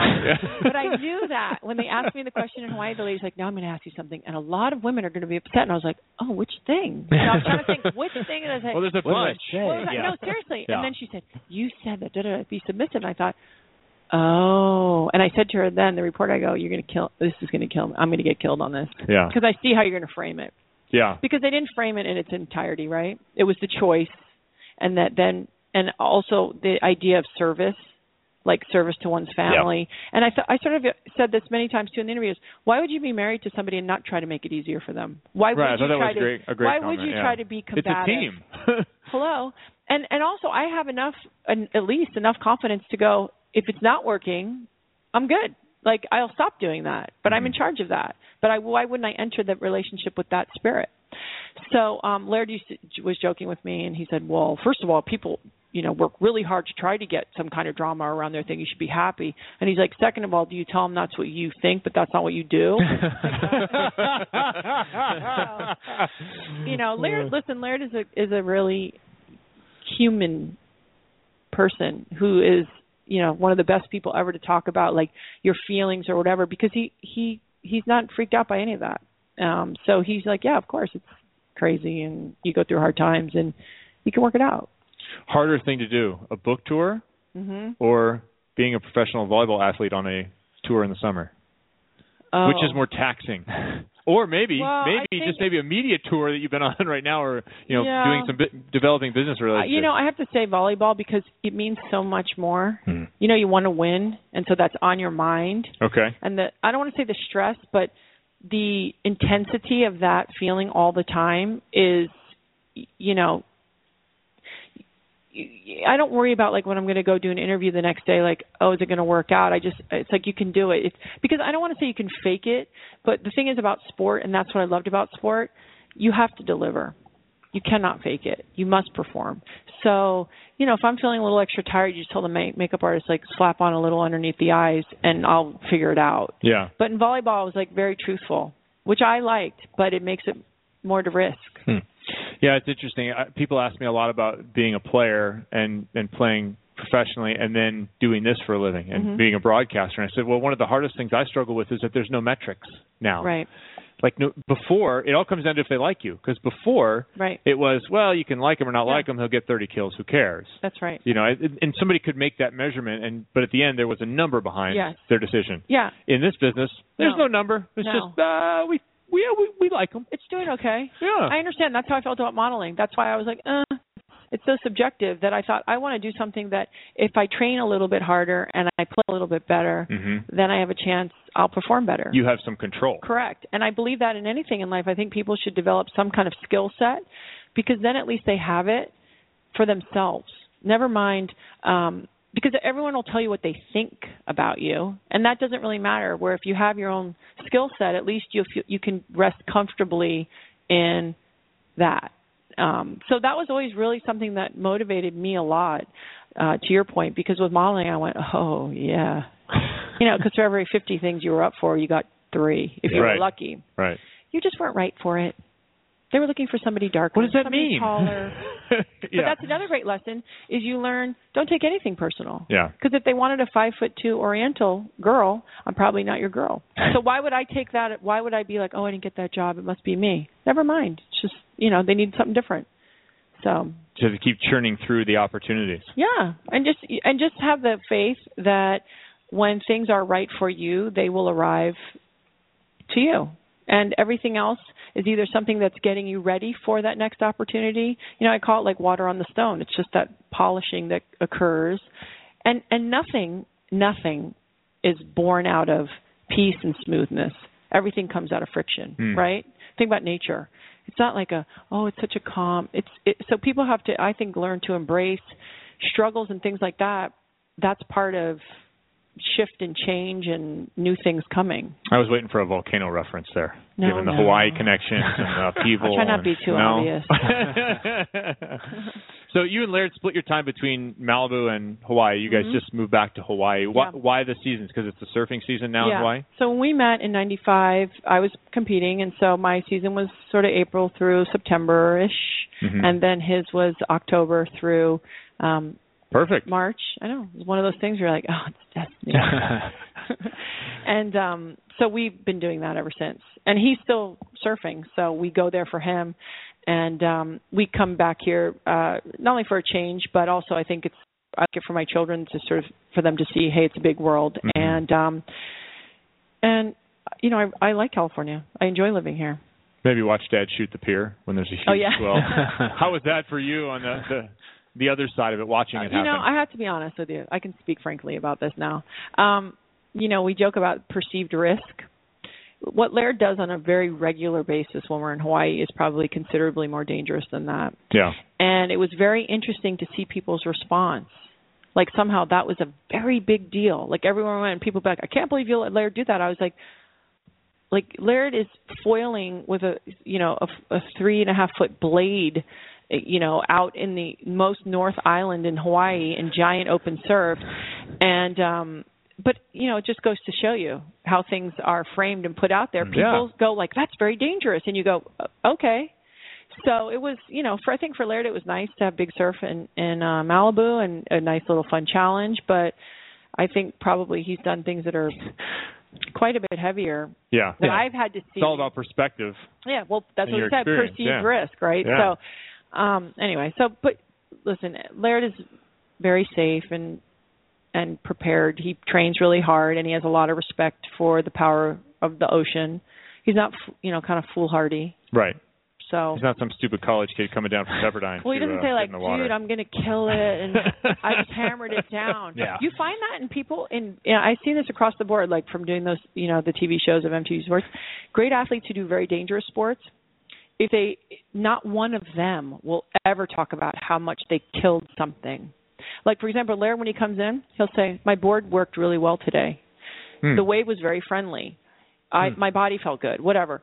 They never will talk about like I so shredded it and this and that because they're I think they're closer to the source of power or if you've got a rock climber they're higher Mm-hmm. that they know you don't you're just being allowed. You're not you're not conquering anything. Mhm. You're just getting for that moment to flow with it. So anytime someone talks like the other way I go, "Oh, they're not I know they're not very good." Interesting. All right, now I a, a Wikipedia test here because right. Wikipedia is uncontrollable, right? So Yeah. the Malibu Mob. Oh, yeah. They claim that you hang out with John Cusack, Chris Chelios, John McEnroe, and John C. McGinley, who Yeah. I had to look up, but I recognize. Johnny C, yeah. Uh, is that accurate? It is. I don't see Q, uh, Cusack Who's missing? No. Cusack that often. I know okay, Cusack. we'll cross him off the list. I, he's he's right. out of there. But Chelly and uh, Johnny C, I, co- I see uh, quite bit, quite a bit, and uh, and Johnny Mac when he's in from New York and you know traveling around him and his family come in the summer. So yeah, we. Oh yeah, that's a lot of testosterone too when all those guys get together. Oh my God, Laird and these boys, they are, they're serious. These guys. Well, obviously Chris has done something at a high level, as has John. Uh, how about how about McGinley? Is he keeping up? McGinley's a tough guy. Is he? Yeah, You have to be to be with that crowd. No, listen, he's a tough guy, and he is the most straightforward, funny people that one could ever meet. I mean, you know, listen, he's from the East Coast. He's a, you know, he's a Jersey guy. He's not messing around, and he worked hard. Like when he trains, Yeah. he trains hard. That guy. How do you guys blend your schedules and and being parents? Just because I know I'm busy traveling and yeah. doing broadcasting. My wife's working and she's busy, and we got the two kids, and Yeah. and it, it it's got to be a challenge like everybody else has. It is. I think Laird and I are very fortunate in one thing, which is one, we can either take our children with us. Two, one of the parents will always be home. Three, we don't have office jobs. You control your own destiny. so I'm around. Yeah. Like a lot of times, if I'm when I'm done training, I might be in my home office sitting at my computer dealing with work, but I'm there. Yeah. And so um, this is something that both Laird and I are r- really committed to. And again, I want to repeat is a luxury Mhm. because other we other people don't get to dictate their schedule as much as we do. So we, compared to most people, have it very easy. All right, a few quick questions here Okay. before we let you go. Best college match? Oh my goodness. Do you remember? I think we played um LSU at Florida State, and they were supposed to womp us pretty good. And I think Okay. we barely eked it out in five. Like I might be able to find some stats. I don't know. I, I saw a couple Okay. years worth of stats for you, and it, but it was like old dot matrix type. it was hilarious. Green screen. I couldn't believe somebody actually took a picture of it and stuck it up Oh, there that's somehow. funny. It was on there. Yeah. Uh, best pro match. Uh, I think I. Oh, okay. I had a good pro match. Um, I had some good ones in Brazil, but I had one in particular. It was a night tournament, and we played in Detroit. And I remember this is this is why it was the best. I mean, the team won, but what was interesting for me was I just remember every ball went down, and there was no confusing who was going to get the ball. Right? Like Yeah. I to, like I told Stephanie Cox I want the ball. They knew I was getting the ball, and for whatever reason, it was one of those games where it just everything was was very fluid. It just found the floor. Yeah, Found the same. I remember like it. thinking, why can't I play like this all? I think we've all been there. All right, most memorable volleyball moment. It could be any travel, any anything associated with the sport of volleyball at all. you know, okay, I'll be honest with you. I don't, I don't, I probably don't have really one, but I had this conversation with Kerri Walsh. Kerri Walsh was groomed to be a winner, right, from very early. Her high school, Mhm. Stanford, on. If Kerri Walsh goes on the court, she believes she will win. If she does not win, it is because she did not do something. No one in her mind should beat her, right? Me, I fell into volleyball, and then I fell into the pros, and what what I always say people don't realize is that volleyball kind of saved my whole saved my life really. Like if I didn't have volleyball, I don't think I would have ever have been led to the life that I've had. And so what I have won from volleyball is very different, I think, than someone like Kerri who is really you know getting something else also in addition to the, from the sport where me it was like it gave me like a family and a platform and discipline and all of these things and self confidence that helped parlay it into quite a few other things in my Mhm. life so i think volleyball the moment has been the entire experience. That's really why i love the game and that's why i love sports is because when you can put yourself in situations and work with other people and and be in uncomfortable situations and perform and work hard and all these things this gets you in touch with your who you are as a person. And i think when you can do that sooner than later and you have the skills to work hard and be disciplined and believe that that formula works i think that's really helpful in life. Because you're an athlete i mean you can be an athlete your whole life but your you know high intensity ath- athletics is is kind of a short period of time in your life Yeah, but that person doesn't leave. well that's that, what i mean that So- person's still there even when the knees are broken. Well, yeah. I'm familiar. uh, yes, but you can at least you have the formula to redirect it yeah. um, to other things. All right. You so you played for Cecile Reynaud. So Yeah. coach quote that you remember, something you've carried with her Um, makes you think uh, of. Cecile said this once. We were we were all playing. I don't even remember who we were playing, and we weren't playing. Not only were we not playing well, we had bad attitudes. The worst combination, right? Like Mhm. at least if you're trying but you're not executing, okay. So we we were terrible, and then we had a bad attitude. So we she calls timeout, and usually she'd be like, hey, you know, set them or pass there, or serve there, or whatever. She says not one word. We're all in the huddle like, you know, tell us something. And then right before we go out, she puts her hand in. She goes, hey, listen, I don't know what to tell you. I can't want to win more than you. Hmm. Like you're going to have to want I like that. to win first before I can even help you. And think about that with friends in your life, right? You can help your friends out, but if they're not even at the place where they're ready, you go, "Hey, like I'm not going to have this conversation over and over." Or like your kids. yeah. And so I think um she really and she and and she was always again, she was always about personal accountability. She used to joke that I was the only player she had when she pulled me out of a game, I'd sit right next to her and go, "What's up?" We usually go to the bo- end of the bench. Yeah. I go, okay, what's up? Why, why are you irritated? So Cecile is really great, and Gary Sato, by the way, was an unbelievable coach. He's an upstanding dude. Gary he was. Sato. I learned more about volleyball from Gary than any person, um, and his love and passion for volleyball were really infectious. Grow the game, Gary Sato. All right, uh, most fun MTV sports segment or experience. I, I saw Street Luge on this list. Whitewater kayak, kayaking. Kayaking was not fun. So you hung out drowned. with Biker Sherlock. Did, did Oh, that yeah. happen? Oh, I did. Man. Why? He might be a cool dude. That the whole thing around him just bugged me. Wait, which thing? Just that the way it was all presented. He was so like broed out, and and it was just like Street Luge was a big deal. And your like, your come on. instincts might be correct.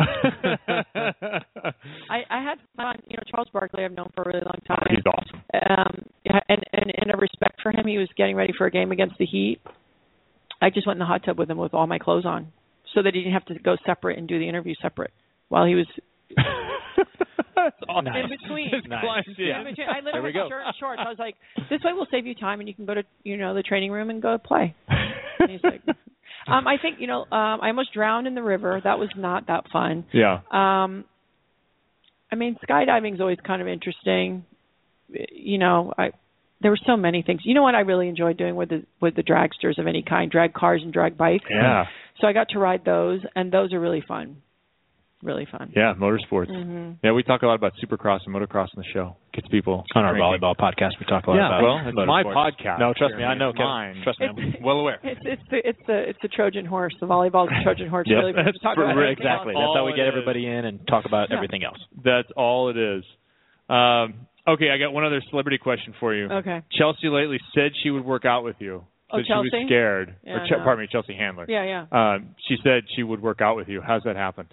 No, she every time she Oh, sees me, see. she just looks at like because she's a friend of mine, you know, and she just looks at me like, "What is wrong with you?" Why are you so tall? enough, Laird and I, you know, she, but she's, you know, she actually kind of, to me, she must be doing something secret because she looks great, and um she's a very, I think people don't realize like what a softy sweetie she really is. Because she plays this kind of rough. Well, she's like a dude Around too. the edges no, but character, she has man yeah. sensibility, and that makes us all very uncomfortable. I like that. when you see an attractive woman and then she really has man delivery, it makes people very uncomfortable. Yeah, they don't know how to handle it. Well, No. she's she's probably down with your quote that I read here. I think the language that men understand and they receive is through food and sex. And I thought, well, sure.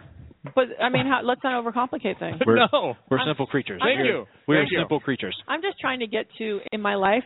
I just want to keep simplifying it. like let's peel it back. Let's get right to Just it. grunting. Let's just Yeah, just pro- a whole we're bunch of gonna grunting. get there. Believe me, gonna get there. Let's paleo diet and paleo communication, maybe. Yeah, seriously.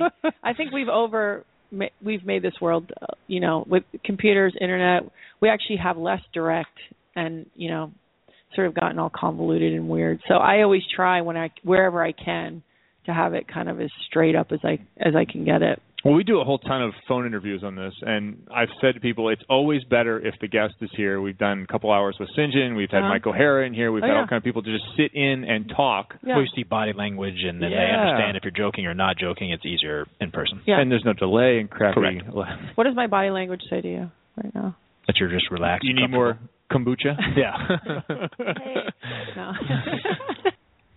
All right, I want to jump in right here, Kevin Barnett Live, back here on the Net Live. Uh, we had some technical difficulties because it wouldn't be the Net Live if we didn't have technical difficulties, Katie. All the time. Uh, at this point, Oh, something got okay. touched on the computer. We lost a little bit of Gabby. We started talking to her about fitness.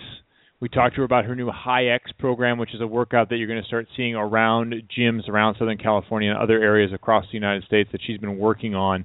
Uh, High X is something I think you should go check out. Gabby wanted you to go check it out. We have a couple more minutes here of this interview, so here is the uh, the remainder, the conclusion of our time on the patio with Gabby Reece.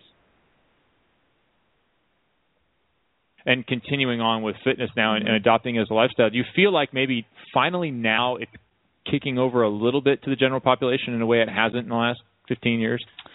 I mean, yes and no. I, w- I was fortunate enough to have great trainers, and I looked at it as my job, and I always had something to prove too. I think secretly, I always felt like I should work harder than everybody, so that except Holly McPeak, it's harder. It's hard to work. Can't outwork Holly. Hard, hard to outwork Harley, but I always felt like okay, at least you know, because it was sometimes a, a, a bit of a conflict for me, the amount of attention I got, and then the playing ball. So I thought, okay, at least if I kick my Yeah. own butt, I I can look myself in the mirror, kind of thing. But the thing I see now um, is I do see people. My only concern is is getting people to understand about movement for health versus movement because I want to be like have, be ripped Okay. because those are two very different things. Because really, if someone's incredibly ripped sometimes and you know tight and all the stuff, they're actually they're it's not expansion, right? It's compression. And so and and they, if you said, hey, I'll, I'll race you to the you know end of the dock, they can't move, right? So I think for me, it's about people understanding about vitality, really. And yes, that is through training, but it's about the right kind of training and about how they're eating and their stress and everything else. Um, but yes, I do see certainly the athletes are way ahead. When I graduated Yeah. high school, I had never lifted a weight in my life. Really? No. And then I went to Florida State and I started, but it's really when I turned pro that I was like, well, it's my job. I better get serious and get some good information. But I do see more and more, but I see the other way too.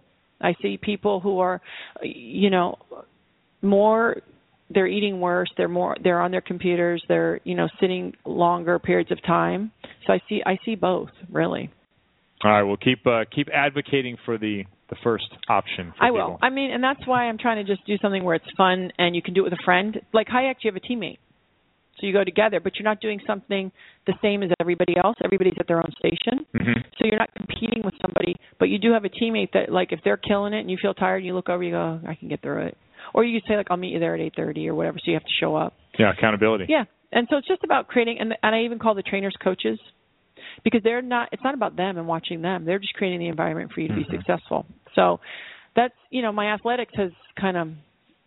I, I think I even parent with sports analogies. It's terrible, but I can't help it. I, I don't know if you've ever gone through that, but I'm like, it's kind of like this, you know. And I go, oh my god, you know. Yeah, no, I, and and then you get the kickback.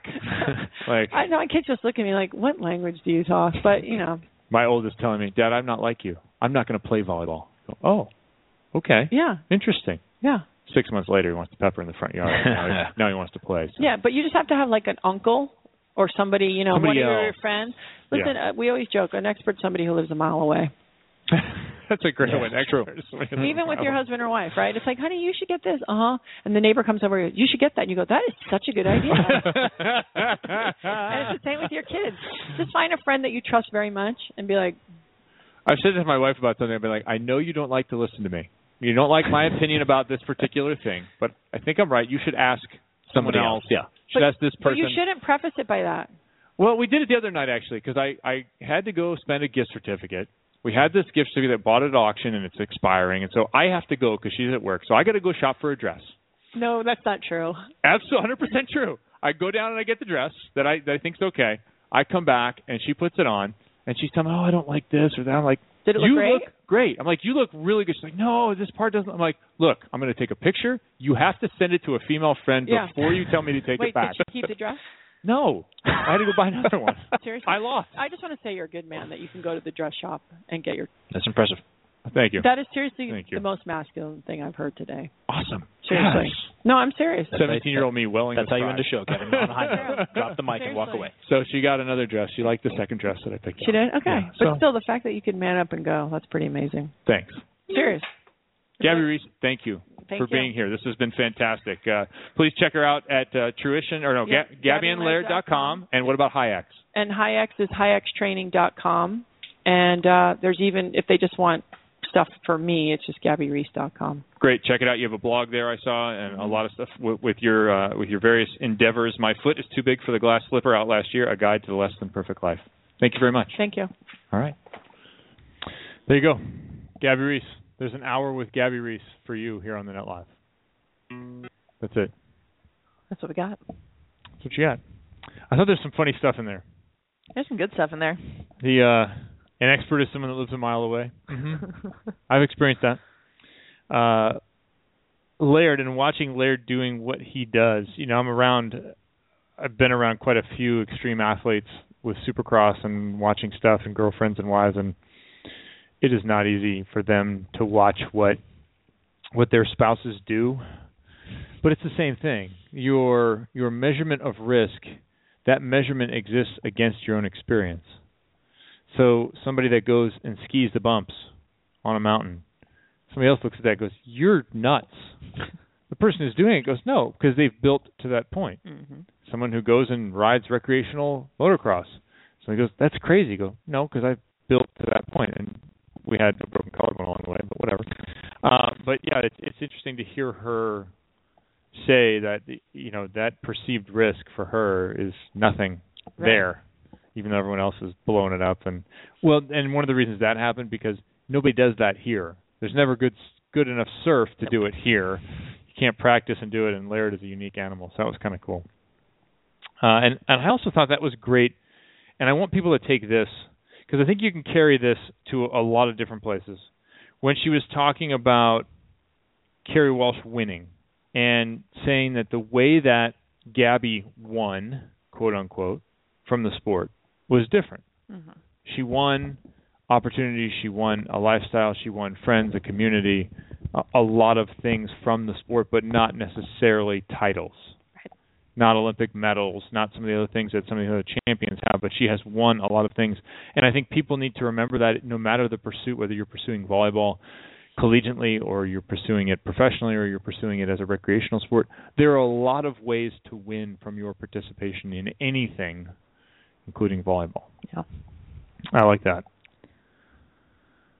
And uh, and another comment about Kerri, and this is the way I always felt. I remember and describing it, and maybe it's kind of a centric, self-centric view, but when even when I kind of sucked, when I lost, I felt like it was in my control, and I never lost that. I never lost the feeling that it was in my control, and maybe I wasn't of the ability yet to have success in that situation, Mm. but getting to that point, the ability to eventually get there, I always felt like was still in my control. I always like when I left a match, there weren't plays that I looked at or I saw or something that an opponent did to me that I felt like I couldn't cope with. I think that's probably the hallmark of any really strong athlete in general. Like they feel empowered to handle the things that are coming at them. Like I didn't win. Now what do I do to fix that? Like it's it's that learning process. If you're not willing to do the learning practice process, then you know even if it's through like getting pissed off that you lost Mhm. and figuring it out. But so many people are like, oh well, you know we lost. Okay. I mean, where's the real competitive drive? I think that's kind of the hallmark of any truly competitive drive, is feeling like you can control a situation, and then learning from it so that the next time it comes your way, you're prepared. It's irrational to believe that you can be better than somebody who is already 10 steps ahead of you. Mhm. Maybe. Maybe. But that belief is the thing that's going to get you to that point. or the belief in okay what's the next step that gets me one step closer every time like it, you're either willing to work towards what that next step is so that you can catch up and if you're not and you're just there to play or just there to enjoy it then that's probably a pretty mediocre way to handle things like there's some probably truly great athletes from a physical standpoint that have that mentality and are just okay Yeah, there's there's never been a play in volleyball that I've seen that I don't feel like I could replicate. Right. Aside from say touching 12-6. Can't do that. 12-4. I cannot touch as high as Matt Anderson can touch. But is there a play that he has made that I feel like I'm not athletically capable of of reproducing or I wasn't. Obviously now I'm not, but I wasn't at the time I was building my career watching uh watching all the the big stars back then or watching the the national team play, watching the AVP guys play. There was never anything I felt like I couldn't get to. mm-hmm. And I wasn't there then, but I felt like I could get there. And I and I believe that I could get there. I'm fortunate enough to have the capability to get there, which some people aren't born with. We've had that discussion on this well, show Well, and before. that's some of the like management of it. Like you always hope you have athletes that believe they can get to anything or do anything. And then from the coaching side, we have to have a management perspective of okay, Can they? no, it's not even it's not even can they is what is reasonable to be Mhm. expected. Like that shot somebody hits in the very far corner, that five six seam, and you know the outside hitter puts it in the perfect spot, and I have kids, oh, I can do this. But we have to think like, okay, that's I'm not going to change my defense because they hit that shot once. It's a management perspective when it comes to the two different things, and you know that's I guess sometimes I think why really great athletes don't make great coaches because they don't have that valve. They can't shut it off and say, you know what, you should be able to get to that ball, and then they're too busy trying to uh, essentially plan for what already happened rather than preparing for the next thing or playing the odds i guess would be the best way to look at it their just expectation is everybody will get to everything Do they not have a realistic view of what people are capable of? Well i think 'Cause as a sometimes coach, they you expect everybody on the court that, to be right? six of themselves and that's a little bit hard But as a coach, you you want your player to believe they can get everything. But you as a coach are tasked with understanding what they can or can't really do. right Right? Or can or can't really become. or putting them in a situation where they can succeed more often than they fail. I Okay. guess would be the best way to put it. Like, you know, we're not going to say like, okay, my middle back defender or my libero can't cover both, you know, the five and that deep seam. So how do we make an adjustment here? Like, finding a way for your team to be successful and understanding their limitations while consistently pushing them to to expand those limitations. I guess would be the best way to put it. And sometimes you have these people who are wonderful players who, you know, they were balls to the wall all the time. They don't have that understanding of okay, there's there's going to be all different kinds. I guess is the best way to put it. Like not everybody athlete, every athlete in your team is going to be like that. When you start from, everybody needs to be the way I was, and that's you know something from a coaching side that I hear a lot of our younger coaches are like, well, I could do this when I played, or and that's a trap that a lot of them fall into. Like, well, why can't they do the things that I could do? Well, how long did it take you to be able to do those things? Right. Like you're asking a 16 year old to do something that you couldn't do till you were a senior in college. Maybe your expectations are off Yeah, of it's tough to- understanding. It's tough to sit in that space and figure that out. Yeah. And it's it's a perspective matter. It takes time until you've, you know, created a coaching philosophy and again that's some of the best players they just they never had to think really hard about anybody else on the court. You know, they may have been the mm-hmm. center of attention, they may have been the person that always was, you know, they don't they don't have the perspective of what's it like to be the like least important person who's on the court right now. like, okay, I'm the kid that's never getting set. I'm the kid, you know, I'm over here just to do, you know, X, Y, and Z you know, luckily in volleyball you can keep people a little more. How do you motivate that you know, kid? how do you get that kid going? Or the one that's like, I just want to do my job. Like sometimes the people that just wanted to do their job or were really good at, you know, what they did make better coaches because they're they're able to to say I could do this and my development got me to here and then there were these great people and I know how to manage the personality of that star athlete because I had to stand on a court with them all the time. You know, stuff along those lines but you know, it's definitely an interesting perspective on it. Yeah, it, it's a tough thing to mention. That's what you know. You you have to be a great coach. You have to understand those things to be a great coach. You have to figure those out. I want to go through the field of 64. Yes, let's do it. I want to do it in a minute here. I got to fix something. So oh we're gonna, we're going to take a short break. what did we break this time? Uh, we haven't broken anything. Nothing. Nothing is destroyed. Music queued up over there. You good? Uh, no, because I'm trying to figure out iTunes again. So Hand me the. we're, we're almost there. Or not. We are almost there. Relax, Kitty. Well, It's going to be okay. I'm trying to keep us on task here. No. no. I'm going to play this because I, I sent this to some friends saying, you know, this you could warm up to this. Maybe some teams will warm up to this in the uh in the women's game.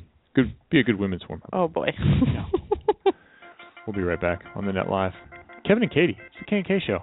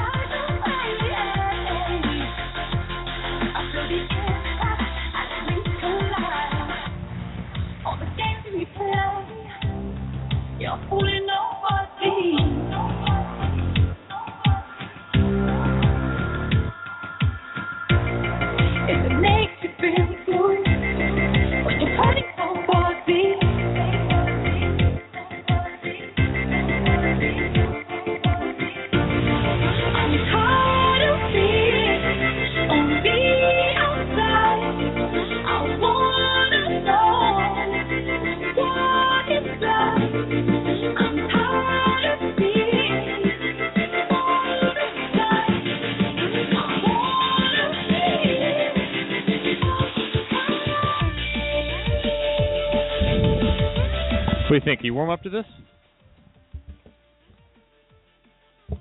Huh? Doable. Doable? Okay. I think it'd have to be in the middle of a mix of like a little bit more upbeat songs. Like it's kind of a Yeah. I don't know. I could throw it in there. I see it happening. Okay. All right. Sub Focus.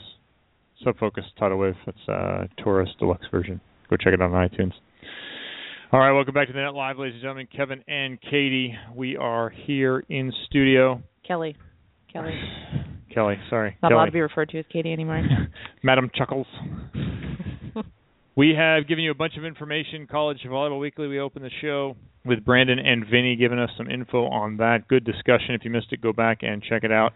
Uh, we also had Gabby Reece Part 2. Thanks again to Gabby for sitting down with us. You can go to gabbyandlaird.com and uh, check them out. They have some good stuff there. Truition, their uh, brand of nutritional supplements, as well as the workout stuff that they have going right now. So check that out and patronize Gabby's stuff because she was kind enough to sit down with us.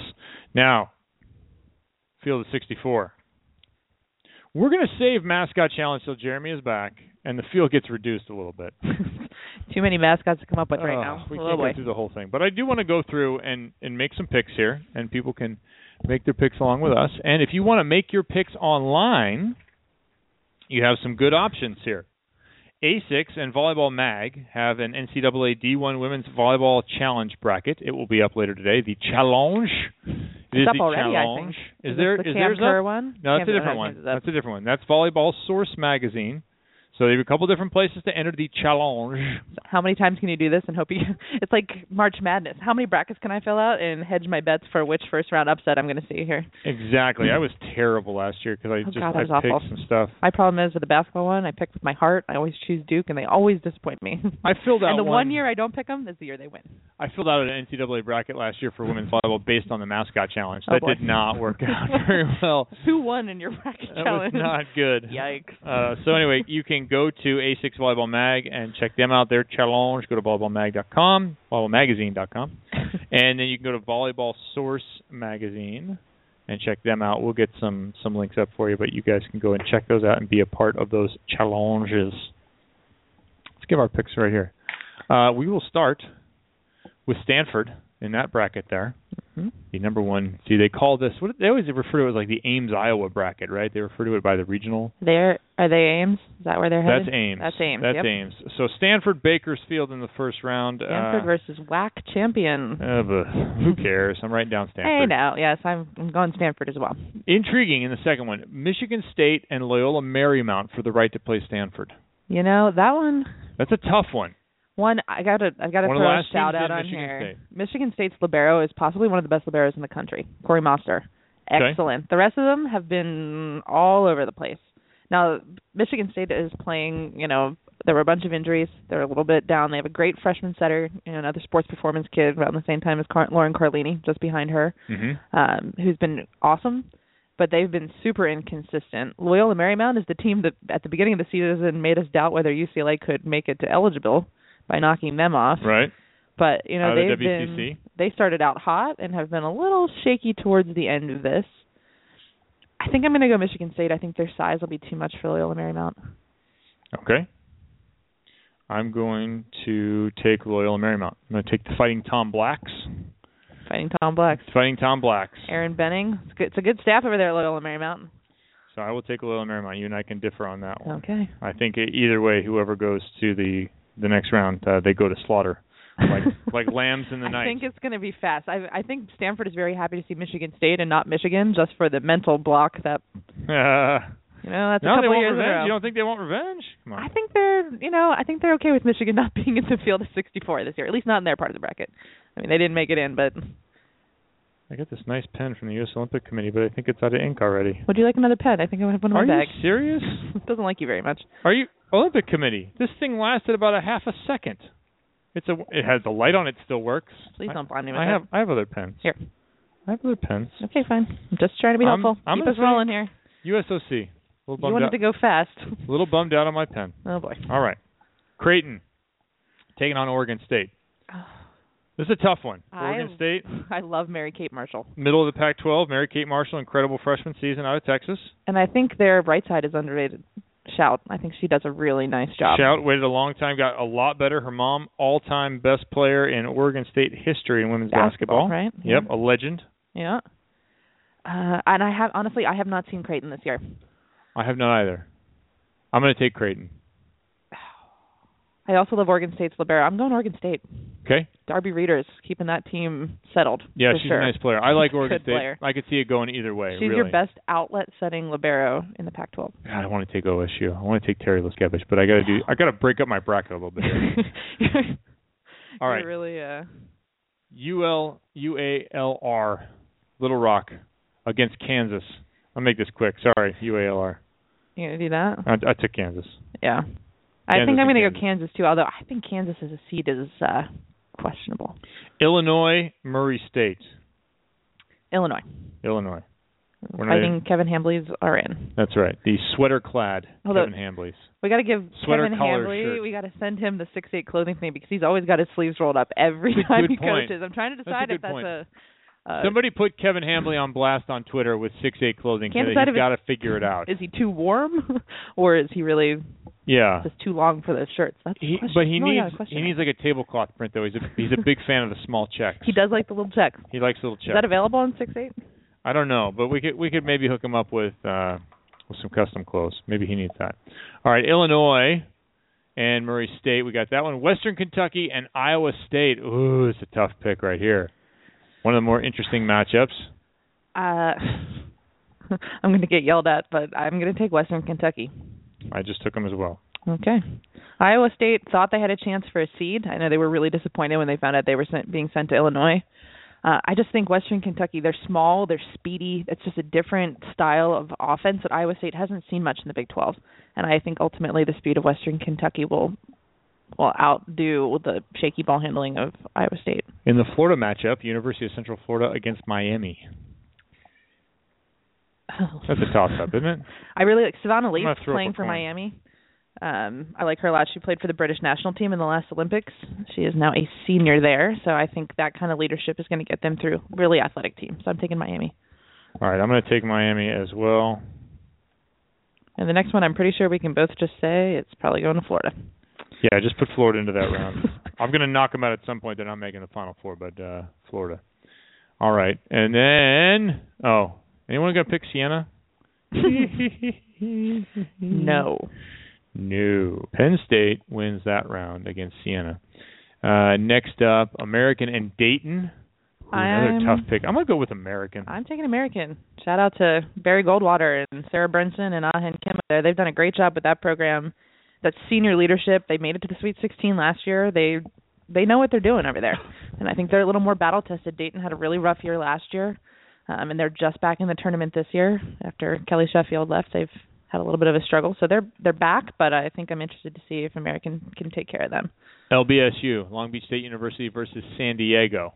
Ooh, tough pick. USD, a little bit down from where they were last year. Long Beach State, a little bit better than they were last year. Yeah, I think Bree Mackey is the reason that Long Beach State's going to win this game. Okay, LBSU. I'll go. I'll, I'll I'll jump on that bandwagon. I'll take LBSU. Uh, let's see. Where am I? LIU, Brooklyn, and UCLA. You taking the upset? Taking the up. They've already played this year, by the way. I don't know if you remember that. Yeah, It was not to LIU Brooklyn's favor. it was not pretty. It was not pretty. No, I can't. I I would like to take the Kyle Robinsons. I I wrote them here, but I I, I can't do it. It's just a that's a faith pick. Karsta Lowe just murders them. It's just not good. Karsta Lowe is too good. It's just too good. You just you can't stop Karsta Lowe. You can only hope to contain her. Kentucky smashes Oakland. Come on. Uh, yes. Okay. Kentucky smashes Oakland.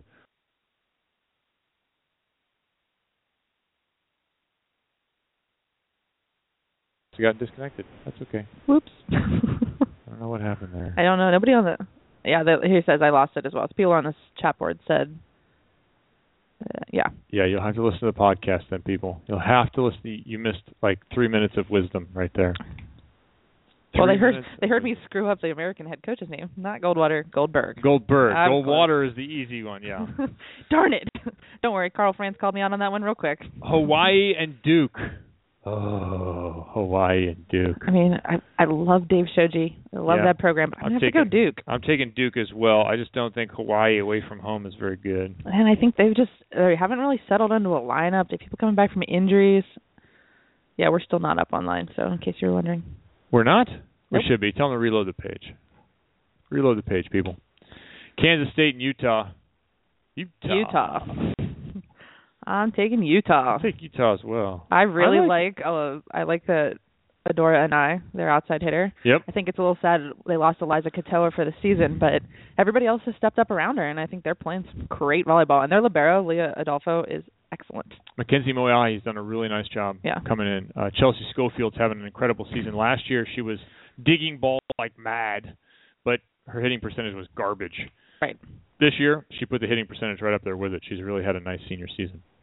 Uh, Hofstra against Nebraska. That's I'm sorry, Hofstra. Yeah, Nebraska through, but let's see uh, if Kadie Rolfzen makes another appearance. She got benched during the Penn State match in the game one, and even when they were getting killed in game two and game three, Cook didn't put her back in. So I'm interested to see what they're doing over there. Arizona versus Yale. Hey, the Ivy League doesn't go to Happy Valley for the first time in a while. All I'm taking Arizona. Arizona wins. Sorry, Kevin. Seton Hall, BYU. I'm taking BYU. It just it's too big. Hamson, BYU, Hamson sure. is too big. Six foot seven right side. That's going to do some damage. Yeah, she's in these early rounds. I just don't think teams are physically capable of dealing with that type of animal. Agreed. Alabama, Samford.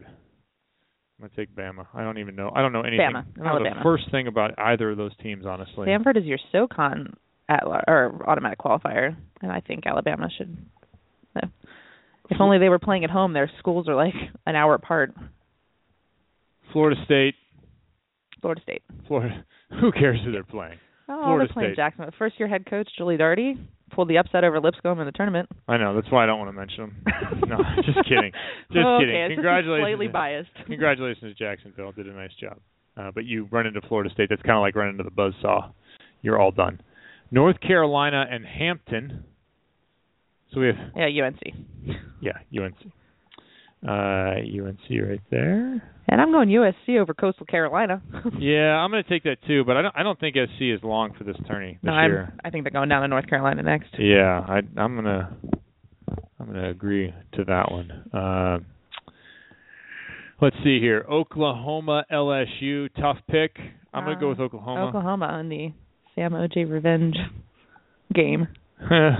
Revenge game, yes. They get the winner of Oregon Santa Clara. While I like Tom Cruise's stunt double up there, I'm gonna and go, their excellent freshman setter Kristen Mead. yeah. but I'm I think Oregon's coming out on top on that one. I'm gonna take Oregon. Never know. Santa Clara did have that run into the Final Four about what was it, ten years ago now. It's amazing how quickly the time goes by, doesn't it? Crap. It's Starting a- to feel old. It's a little bit shocking. Okay. Uh, let's see. Where are we here? Colorado State and Denver. Oh, geez, we're in the we're in the We're Denver in the regional. all Colorado bracket. Colorado State, Denver. Uh, Colorado State. Colorado State. That's basically a home match for both. Mhm. I'm taking Colorado over Northern Colorado as well. Because I think Liz Kritza has done an excellent job with that team. And Colorado. it's pretty close to home. Colorado plays pretty well in their home area, so Yeah. People accuse Liz Kritza of not knowing anything about volleyball. I don't know how that's true, given that they made the tournament two years in a row now. With and a, a as bad was, as they were they were before floundering. she got there. Oh, they yeah. were floundering. Now get Taylor Simpson to stay in a school for two years in a row, and that will help. That would be the biggest challenge she's had, and I think she's mastered it. That's It's two a- years in. Amazing what you can do if you stay in a program more than one season. What was it? Tennessee, Nebraska, Nebraska, Tennessee, Missouri Like was in there. There was another transfer somewhere. Yeah, I don't know. Whatever. Taylor. She made the most of it. She's there. She's had a great season. She's been out training with the national team. Clearly, she got herself together, whatever she needed to do. So, And she's been playing with her sisters, which is kind of cool. Neat story there with uh, all the Simpson sisters playing. So, and uh, six foot libero. That's always Yeah. So yeah, Simpson sisters, very good volleyball players. Colorado wins that. Texas A&M, Arizona State. Ooh, Arizona State operating with their backup setter at outside hitter for a little bit with Kizzy Willie with a bad shoulder. I have not seen if she's back yet or not. I think that's going to go a long way to determining what happens in well, this match. you're talking about tall liberos, Texas A&M had a six foot three girl playing libero for part of the season. I don't know if she's still in there hardesty. Maybe back on the outside, Some but kid from UCLA came in six four guy who's a libero. What are you doing? it's a little different in the men's game. But Yeah, I forget his name. He's kind of big. I don't know. I think. Arizona State takes it. I think Macy Gardner wills her way right through there. Yeah, it, it's gonna it's gonna depend on her if she can hit enough. I, I think these teams that haven't seen her will have a really tough time with her. And if Bree Bailey can get going early, I think they're going to be a little too much to handle over there. She needs to play better. Yeah. Brielle Bailey needs to play better. She's better than she's been playing. She's a better athlete. She's a better volleyball player than she has shown so far this year, or in any year.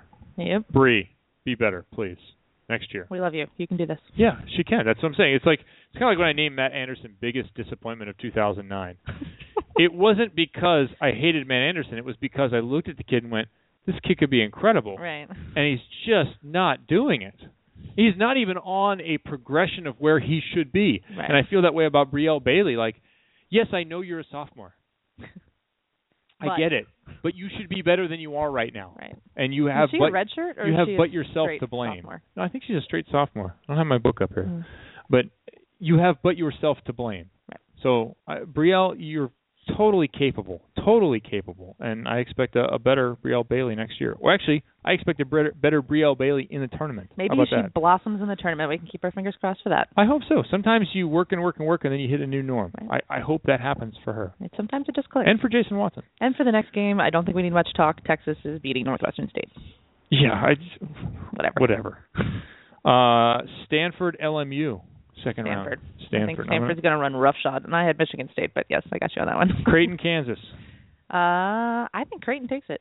I, I have Oregon State. I think Oregon, Oregon State, beats Kansas. Really? well. You have OSU going two rounds deep? I do. I'm going to put Creighton through. Okay.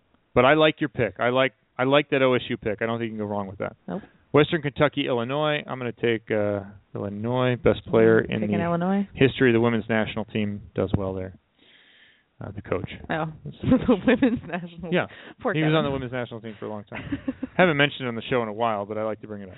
Every now and then. Yeah, he- when we had him on, he used to get mad because I'd bring it up every time. Little jab inside. No, he he was fantastic. Uh, Florida, Miami. I'm thinking Florida. Okay, Florida. I have Florida as well. Penn State.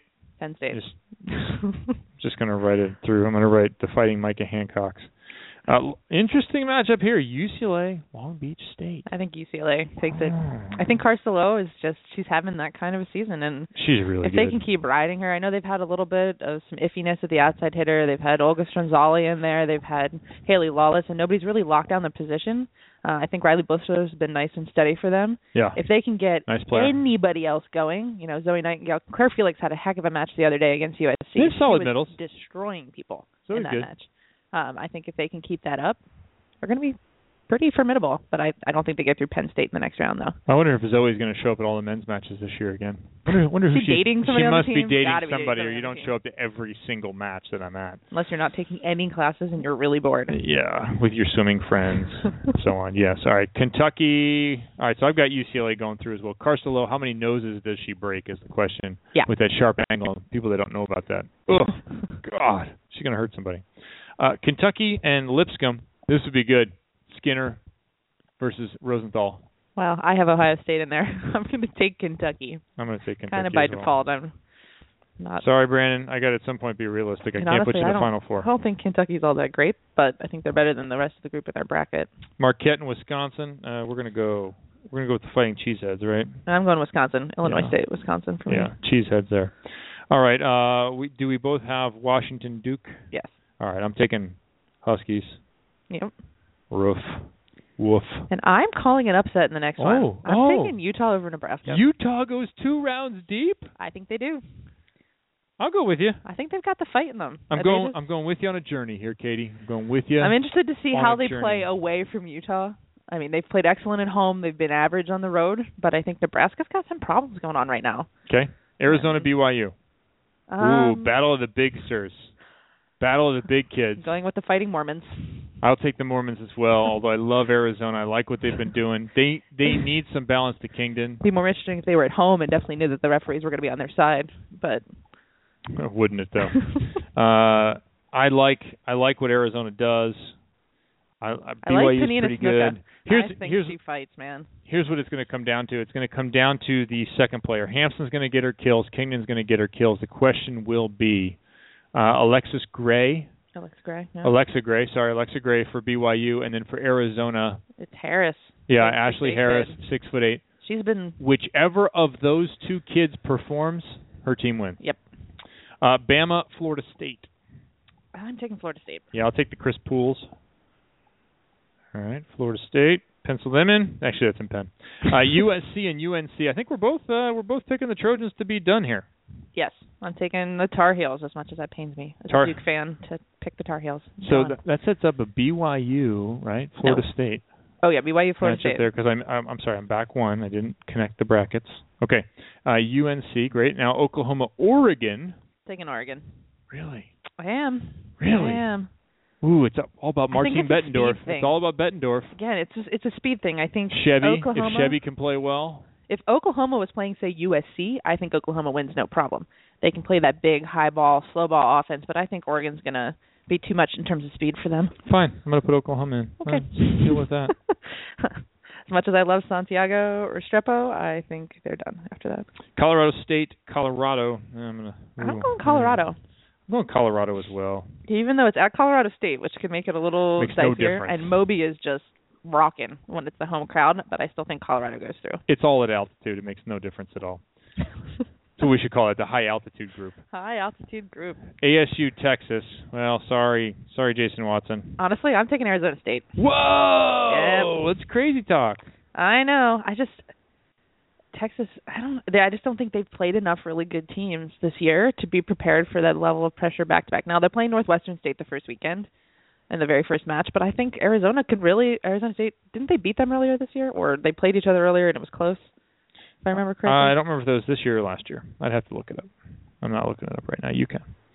Uh, okay. I have to move on. Stanford, Creighton. Sorry, Creighton. Adios. Right. Stanford, Yep. Yep. Illinois, Florida. If you still have that, I'm taking Illinois. I will also take Illinois, and so end the chances of a female coach winning the Final Four this year. Penn State, UCLA. Penn State. Yeah. I got it. Ali Frantti is just on another level for a freshman right now, and I think, I mean, the way she carried them in the Nebraska match, I believe if they Last year. Last year, ASU over Texas. last year was ASU over Texas. Yeah. got it. That was their big signature win. One thing that helped get them in the tournament. All right. Penn, so Penn State, UCLA. You're saying Penn State? I'm saying Penn State. Yeah, I don't think UCLA has enough. I, yeah, they're not consistent enough anywhere except for Karsta Lowe. I mean, this, if they play set or roulette again throughout this tournament, I think they're really going to struggle. I think Karsta could carry her team, and that team could go a lot further if they didn't have to play Penn State right at that Exactly. point. I think there uh, are other would be an upset defeatable teams elsewhere. for them. Like if they were in a North Carolina bracket or something along those lines, I think they win that game. Well, if it was seeded to 64, you would find them further up the bracket than they are. They would not face the number five in the third round. Right. It just, or yeah, it just wouldn't happen. Uh, Kentucky, Wisconsin. Wisconsin. Yeah, I'm, I, I, think, I really think a lot of Wisconsin. I know I I've like been them. heralding a lot of the liberos, but Taylor Morey is another one to watch. She is just a stalwart back there, and I don't think our defenders get nearly enough credit. But the liberos, some of the liberos in this tournament are just excellent. Washington, Utah. Washington. Yep, I have Washington as well. Florida State, BYU. Tough pick here. Yeah, this is getting way harder. I don't know Uh, a ton about Florida State. I don't. I've watched I them a know a couple lot more about BYU. I know they lost twice in the same weekend to both Duke and They pulled a Washington. they did. That Honestly, same I think BYU might get through. All I'm not sure. It, it's going to depend on what Florida State does in terms of they they run a like six two, kind of an odd six two, and uh I think BYU their just size is going to make a difference. That's six seven right side. Unless you know Walsh can really step up her game and they get a lot of production out of their other outside hitters for Florida State, I really believe it's going to be BYU, I went Florida State. UNC, Oklahoma. UNC. UNC. Yeah, I I think that's the end of Oklahoma's run right there. nice year though. Especially year. since I have Oregon, I probably would pick Oregon. Texas, Colorado. Texas and Colorado. I'm taking. What you got? I don't have Texas, so Bat- I have Arizona State. battle of the outsides. You have ASU, Colorado. Yeah, I'm taking. If if it comes down to it, I'm taking Colorado. I'm taking Colorado over Texas. All right. Well, at least we're in the same agreement that we're getting out of there somewhere. So now we're down to Elite Eight. Yeah. I'm doing this correctly. Now we have some really tough. Well, now you and. I don't have all the same, so this is going to be interesting. Well, yeah, this, we have to diverge at some point. No, we diverge. All right, Stanford, Illinois. Stanford. Yeah, I'm going to take Stanford as well. Uh, Washington, Florida State. Oh well, let's I go have, the BYU sorry, I let's have other BYU, so. So you have, you have BYU versus Washington, and I have Washington. and I'm Washington. I will take Washington as well. Okay, we are down here to Penn State, Wisconsin. Uh oh. I'm taking Penn State. I have a hard time taking Penn State, but that's that's the homer pick with the heart kind of deal. And I think I think it'll be an excellent match. I know Penn State drubbed them in three at home earlier this season, or at Wisconsin in three. That was their only loss in conference. Uh, but I think Penn State's just hitting their stride. And we talked about it during College Volleyball Weekly. Russ always has his team peaking at the right point in the season, and I just think they're kind of rolling right now. I am going to take Wisconsin. I because I'm going to think with my vertically striped red and white turtleneck, and uh, and go with my friend, my buddy, the one who started it all on the Facebook page of taking pictures with inanimate animals. You want a picture with the Badger? Is that what you're trying to say? I have a picture with the Badger. That's what started it all. I would take Wisconsin to defeat Penn State. Adios, 2013 national champion. On the other side, Washington, Florida State. We picked that one already. You had Washington, Florida State. Yes, Washington. Okay, Washington. We're gonna look up Washington. UNC, Colorado. That's what I have. See, I have I have Oregon, Colorado, and I have Oregon getting through. really? Yeah. Oregon to the Final Four? I I think that is the Really? worst of the brackets in terms of I just don't think it's very good. I don't think it's a very good bracket either. But I have Oregon going through God, I gotta put somebody in here. because you have Oklahoma over Oregon. I have I- Oregon I have- over Al- I have, Oklahoma. I have. Colorado, UNC. yeah, I have in Colorado. So This this whole bracket here, the people in this bracket are very excited. In in this whole bottom right of the now I feel like I feel like Colorado. Uh, I'm saying I feel like Oregon gets through, and then it's going to be like Washington. They're going to get drubbed by whoever they play in that next round. We'll but- put Colorado in. All right, so national semifinal. I have Stanford and Washington meeting on No, you- one side. Isn't it top and bottom together? Oh, sorry. I mean. Stanford and Wisconsin. I have Stanford. Penn Wrong State. W. All right, Stanford and Wisconsin. You have Stanford and Penn State. Three two. Now let's talk about you. Three two. Yep. Stanford. One, my two favorite teams in college volleyball, and they're on the same side of the bracket. Penn which is- State knocked them out a year ago in the tournament, but three two earlier this year for Stanford. Cardinal pretty complete. Mhm. Penn State unbelievable experience in playoffs. Mhm. Stanford Cardinal angry, bitter, looking for revenge kind of Cardinal. Mhm. Not Well- the happy tree singing And Cardinal. I honestly think, I honestly, I think the Washington loss for Stanford is what's going to get them through. I like that loss too. I liked it too, and I, you know, I didn't like to to not take them in that. Like I had a really hard time. Like I was rooting for them the whole match, but I honestly think it was really good for them to lose one going in, just because one now they've had to deal with it. Two, under pressure, they're going to have off. to perform. Yeah, they don't have to worry about a perfect record anymore. They can just play. And I think that gets them through. I think they'll relax a little bit. They've got that great junior class: Madi Bugg, Inky Ajanaku, Jordan Burgess, Brittany Howard. You know, I know everybody said Howard's not having a great season. She's one of their best defensive players there. I think Kyle Gilbert is one of the top liberos in the country. Now she struggled massively in serve receive uh, against Washington. I think that becomes a focus for them, and they kind of settle in. Um, and I think they're gonna they're gonna beat Penn State. I'm going to take Stanford over Wisconsin for a lot of the reasons you mentioned, but they have got to handle the ball well enough to get to the middle. They cannot get destabilized the way they did against Washington. Right. You know, it's funny.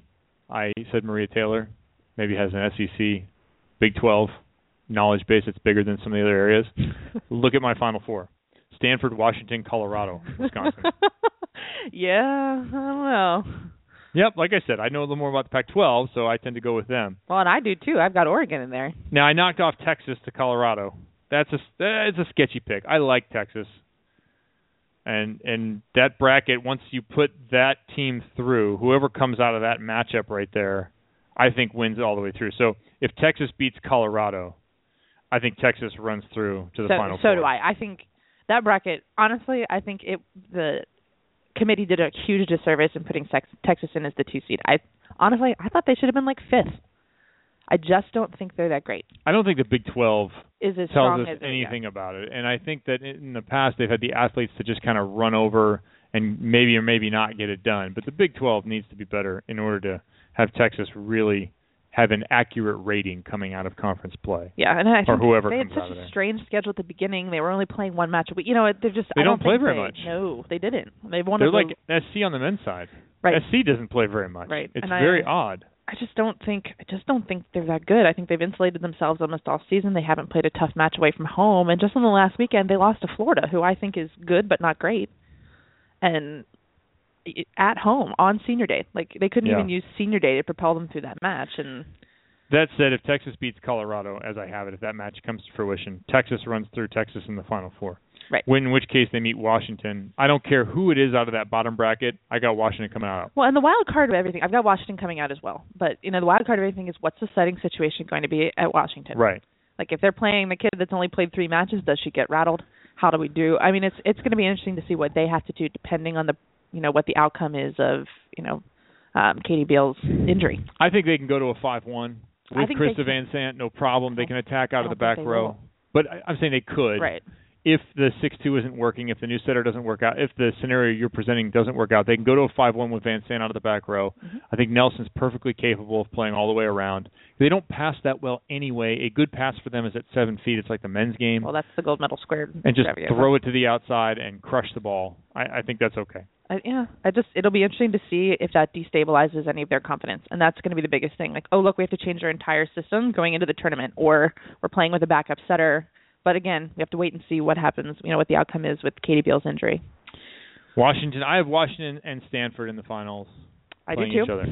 So it comes down to it now. Rematch. This was a three-one, won by Washington on senior night in front of nearly nine thousand rabid, purplely clad individuals there at the Alaska Airlines Arena. It was a better ticket than the Seattle Seahawks game to be played the following day. For sure. So, oh, uh, by the way, I do have confirmation that was the Seahawks at my hotel the week before. Yeah. Yeah, I I was wondering if they were there. They were actually at the Hyatt in Bellevue.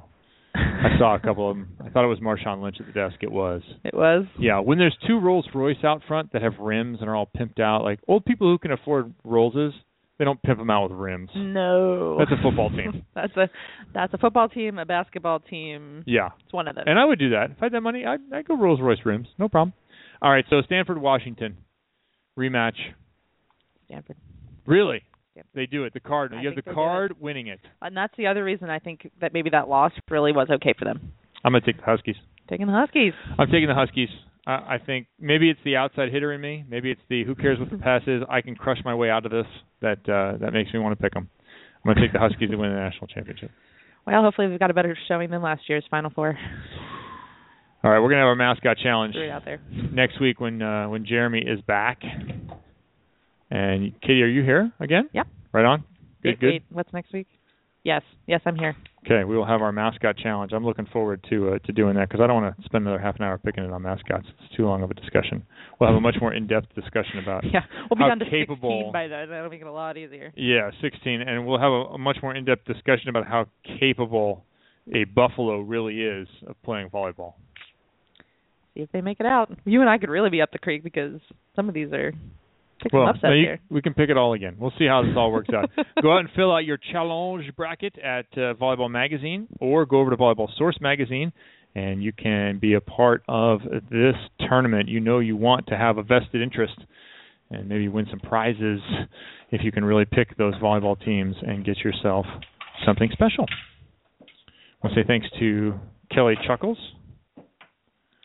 Katie. Charles for coming over. The not so traffic filled drive this morning. They got me here 25 minutes early. Yeah, well, that's how you have to, you have to be early to be on time. I want to say thank you to Gabby Reece again for the second part of her interview that we aired here, to Brandon and Vinny for calling in via College of Volleyball Weekly. Thanks to you, the listener, as well as 6-8 Clothing Company and American Volleyball Coaches Association for supporting this show. Hope you enjoyed it. Hope you get a chance to get out to one of these matches. If not, you're going to have to work hard to find them on TV. I was looking for an email here to see if Pac-12 may pick up some. If you're looking for Pac-12 fans, uh, you may see that. I'm you're hoping sure. for some work in the next couple of weeks. Is that what you're you're know, I don't tell know that it's going to work out. I actually sent the email, then I looked at the schedule. Um, yeah, I know, it looks I know like I will be uh Pauley Pavilion on Friday night. Uh one, I'd like to see Pauley Pavilion now that it's not underwater anymore. And two, I'm going to catch the first round. Oh man, these I, I could go back to Seattle, except I'm thinking, doggone it. Maybe they'll pick up the next round. The next round on ESPN? Uh, yes, ESPN three and then ESPN U. So Ah, I imagine they will not be picking up the second round. Doggone it. That's a bummer. Darn. Before we end the show, Yes. I'd like to give a shout out to Division three, finished their uh, NCAA tournament. Okay. Hope College of Michigan won their first ever national title. Nice. I knew that the seven-time national champ got knocked out. Right. That was Division two. Oh, yeah. that's Division two. They they lost to Missouri State. Minnesota State. Yeah. Okay. And uh, you know, Hope College, who was the one seed overall, but still had to travel for both Welcome all of the first Division round. three. Welcome to Division Three. Had to find that middle ground. Um, they ended up knocking off Emory University for the finals, and it was uh, an excellent match, five game match. Uh, big shout out to Coach Becky Schmidt up there. She was our president Oh, for Division Becky Three for a long time. Yeah. Yeah. So her first national championship, first national championship in volleyball for Hope College, uh, and big congratulations to the Go Dutch. Way to go, Becky Schmidt. Yeah. She's a rather active poster as well on some of the volleyball. Yeah, she's awesome. websites. I like her. I mean, Talked to her a couple years ago. couldn't be happier. Couldn't find a better coach to win that.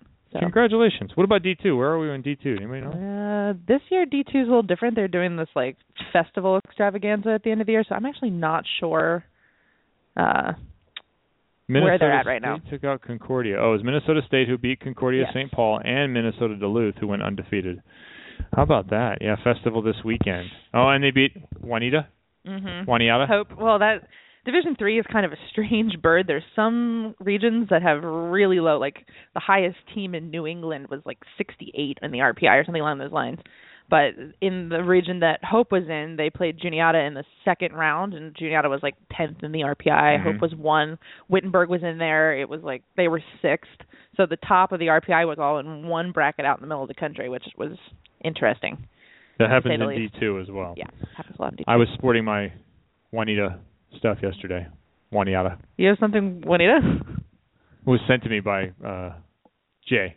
Jay grabbed something and Oh, sent it, I Hoffick believe. sent Are they the there? Pioneers or something? No, we're the Who's? Eagles. The Eagles? Maybe it's not. Oh no, it's it's Nidget. That's what I have. I have Nidget. Midget. That's what I was wearing. Well, They're- we can we can get you set up with some Juniata gear if you'd like it. Yeah. Somewhere, somewhere I have a sweatshirt that the men's coaches gave me that's about down to my knees. It's probably be appropriate for you. Grand Valley versus Wingate Southwest, Minnesota State versus Sonoma State, Tampa versus Wheeling Jesuit, New Uh-huh. Haven versus Arkansas Fort Smith. How'd your brother's team end up? You could have asked us. How did you not know the answer to this question? Isn't your brother at West Texas? He got knocked out at- No. in uh, I believe it was uh, four sets. In one set they scored eight. Uh, Ouch. eight. Eight. Wow. Been giving him crap for that, haven't you? Yeah. Thanks to uh, Co- Coach Hula for being our D2 guy. Oh yeah, he's up there at Bemidji State in Minnesota. So. Oh, Carl France is going to take care of me with some NYU stuff. See, people send it to me. Do you wanna- I wear it. That's how. It Do you want to wear the violet? That's how it works, baby. People send it to me, and I wear it. Did I get? you- Where's your Kenyan stuff? I'm still waiting to see that, even though I'm not there anymore. No, that was Jeremy. You sent it all for Jeremy. Oh, that's right. He wore it. Yeah, he did I've wear it. He still wears it. it. He still wears it. Uh, good questions from, uh, and he was uh, he was sending in a couple of emails here asking about statistics. We will have a, a discussion about volleyball statistics later, not now, but uh, keep the emails coming in at live at gmail dot com. Thank you, Tomo, for emailing us. and uh, thanks everyone for supporting the show, listening to the show. Hope you had a good time. Hope you have a great week. Enjoy the volleyball action, fifth and sixth. It's gonna be good. It's gonna be good. We'll be back with a lot less teams next week. oh my god. All right. Katie, let's get the hell out of here. We'll leave you with some uh some who. That's right, Jeremy. Where is Jeremy when we need him? Hey Jeremy, hashtag suck it. Here's the who.